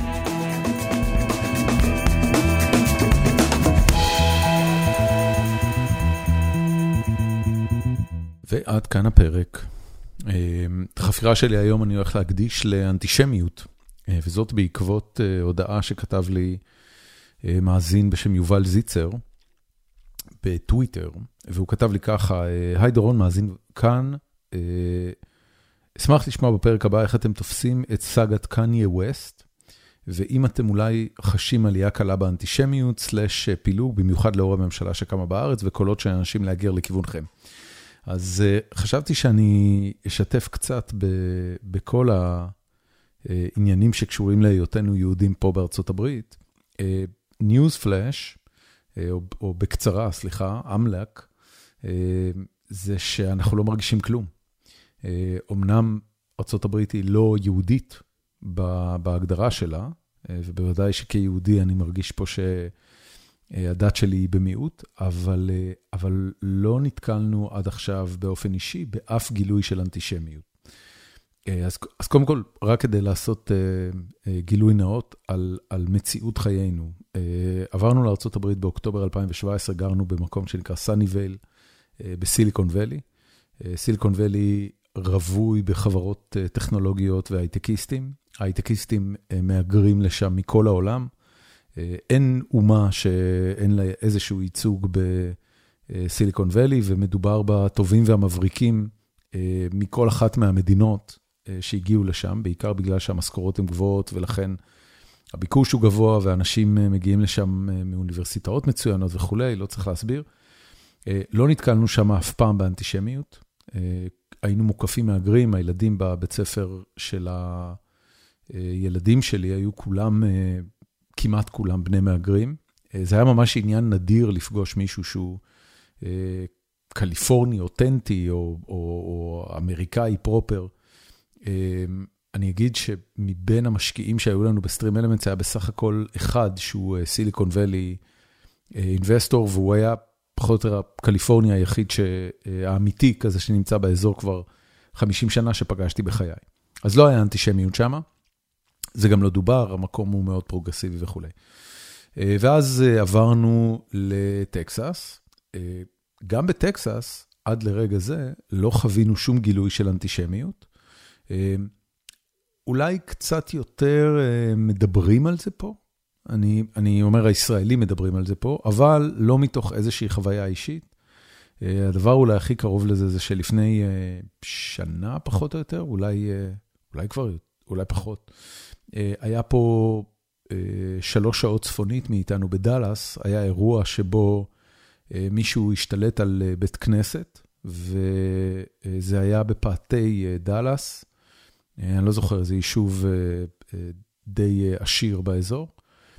מישהו התפרץ לבית כנסת, אני חושב שזה היה אפילו באמצע תפילת ערב שבת או משהו בסגנון, והוא obviously לא היה בן אדם לגמרי בריא בנפשו, הוא נכנס עם נשק, הוא לא פגע באף אחד, והאירוע כולו הסתיים בניטרול של... של המחבל, הוא מבחינת הדרישות שלו, הוא, הוא, ככל הנראה, אם אני זוכר נכון, היה מוסלמי, והוא רצה ש, שישחררו את אחותו או משהו כזה, שהייתה עצורה אה, על משהו. ו, והאירוע הזה נגמר בלי נפגעים, ובקהילה היהודית, בבית הכנסת שבו אנחנו חברים, כמובן אה, בירכו על זה וחגגו את זה. זה הדבר היחיד שאני אה, נתקלתי בו פה בארצות הברית שקשור לאנטישמיות, שהיה ככה באיזושהי צורה עוד קרוב. עכשיו, מכיוון שאני לא רוצה לסמוך על התחושות הפרטיות שלי, אז אני כן אציין שבשבוע האחרון שני חברים או מכרים יהודים אמריקאים ציינו בפניי את עניין האנטישמיות ואת העובדה שזה מדאיג אותם. לא היה להם שום סיבה להיות מודאגים, אבל בתור מי שצורך חדשות ורואה את כל מה שקורה עם קניה ווסט ואת כל מה שקורה עם טראמפ וחיבתו הגלויה לניאו-נאצים, אז, אז זה הדאיג אותם. שאלו אותי אם אני בעצמי דואג, ואמרתי שאני לא דואג, בעיקר בגלל שרוב התקשורת שאני צורך היא סושיאל מדיה של ישראלים, ולכן אני הרבה יותר מודאג מהממשלה שקמה בישראל מאשר מהאנטישמיות הגואה בארצות הברית. עם זאת, הלכתי כתחקיר לקראת החפירה הזאת, ונכנסתי לאתר של הליגה להשמצה, הליגה נגד השמצה, Anti-Defamation League, גוף, עמותה בשם ADL, שמנטרת ביטויים של אנטישמיות ברחבי ארצות הברית. כמובן מורכבת וממומנת על ידי יהודים ומדווחת על זה.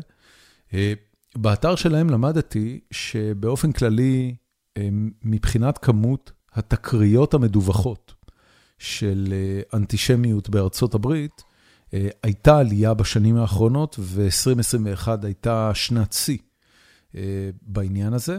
באתר שלהם יש גרף שמראה שבאזור 2013-2014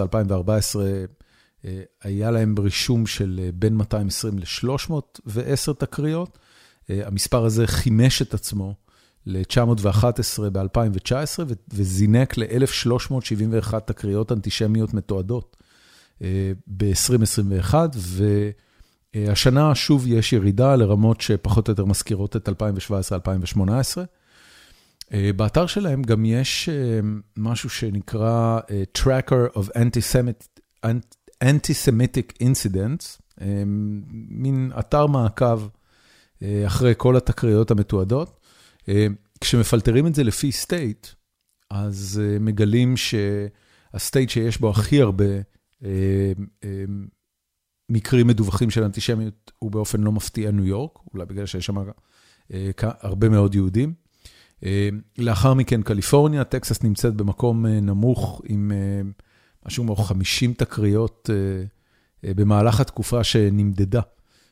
אם אני, אם אני מפלטר את זה שוב לפי, לפי כמה אירועים דווחו במהלך 22 בטקסס, יש בסך הכל 18 תקריות, ואני אתן לכם דוגמה לכמה מהתקריות האלה, רק כדי שתבינו, אני לא רואה פה כמעט שום דבר ב...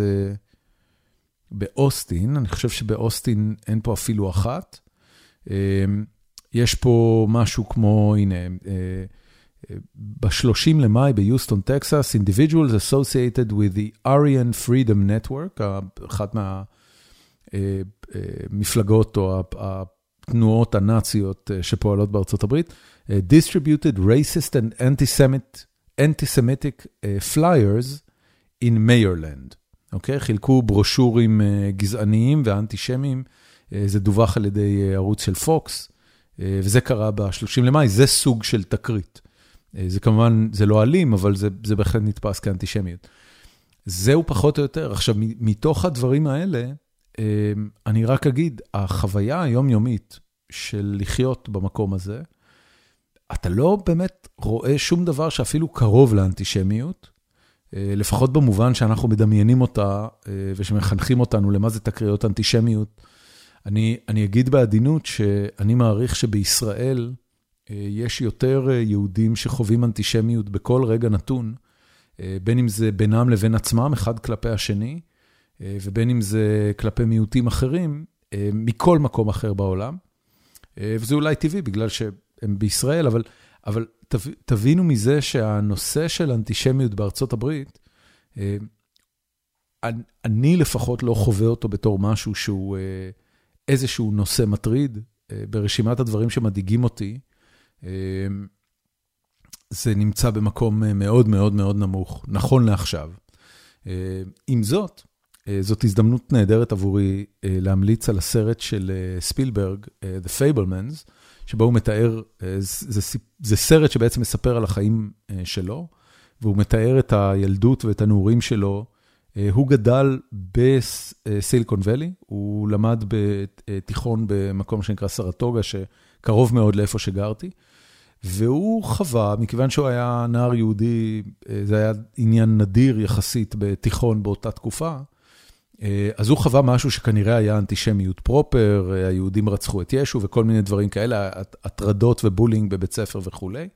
לפחות כפי שזה מתואר בסרט, לא היה בתיכון שלו לא אסיאתים ובוודאי לא שחורים, אז האזור כולו היה כנראה מאוד לבן, ואלה היו שנות ה-60.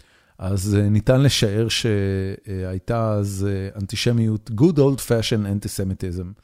אה, היום אני חושב שהדבר הזה כבר לא, לא כל כך קיים ולא כל כך מורגש, לפחות ברמה האישית שלי. לכל מי שחווה את זה אחרת, אני אשמח לשמוע, אבל אני מדבר פה רק על החוויה האישית שלי. עד כאן החפירה. אה, תודה רבה ליובל על ההערה הזאת באלף, ואני מקווה שהמידע הועיל לך, ונתראה בפרק הבא.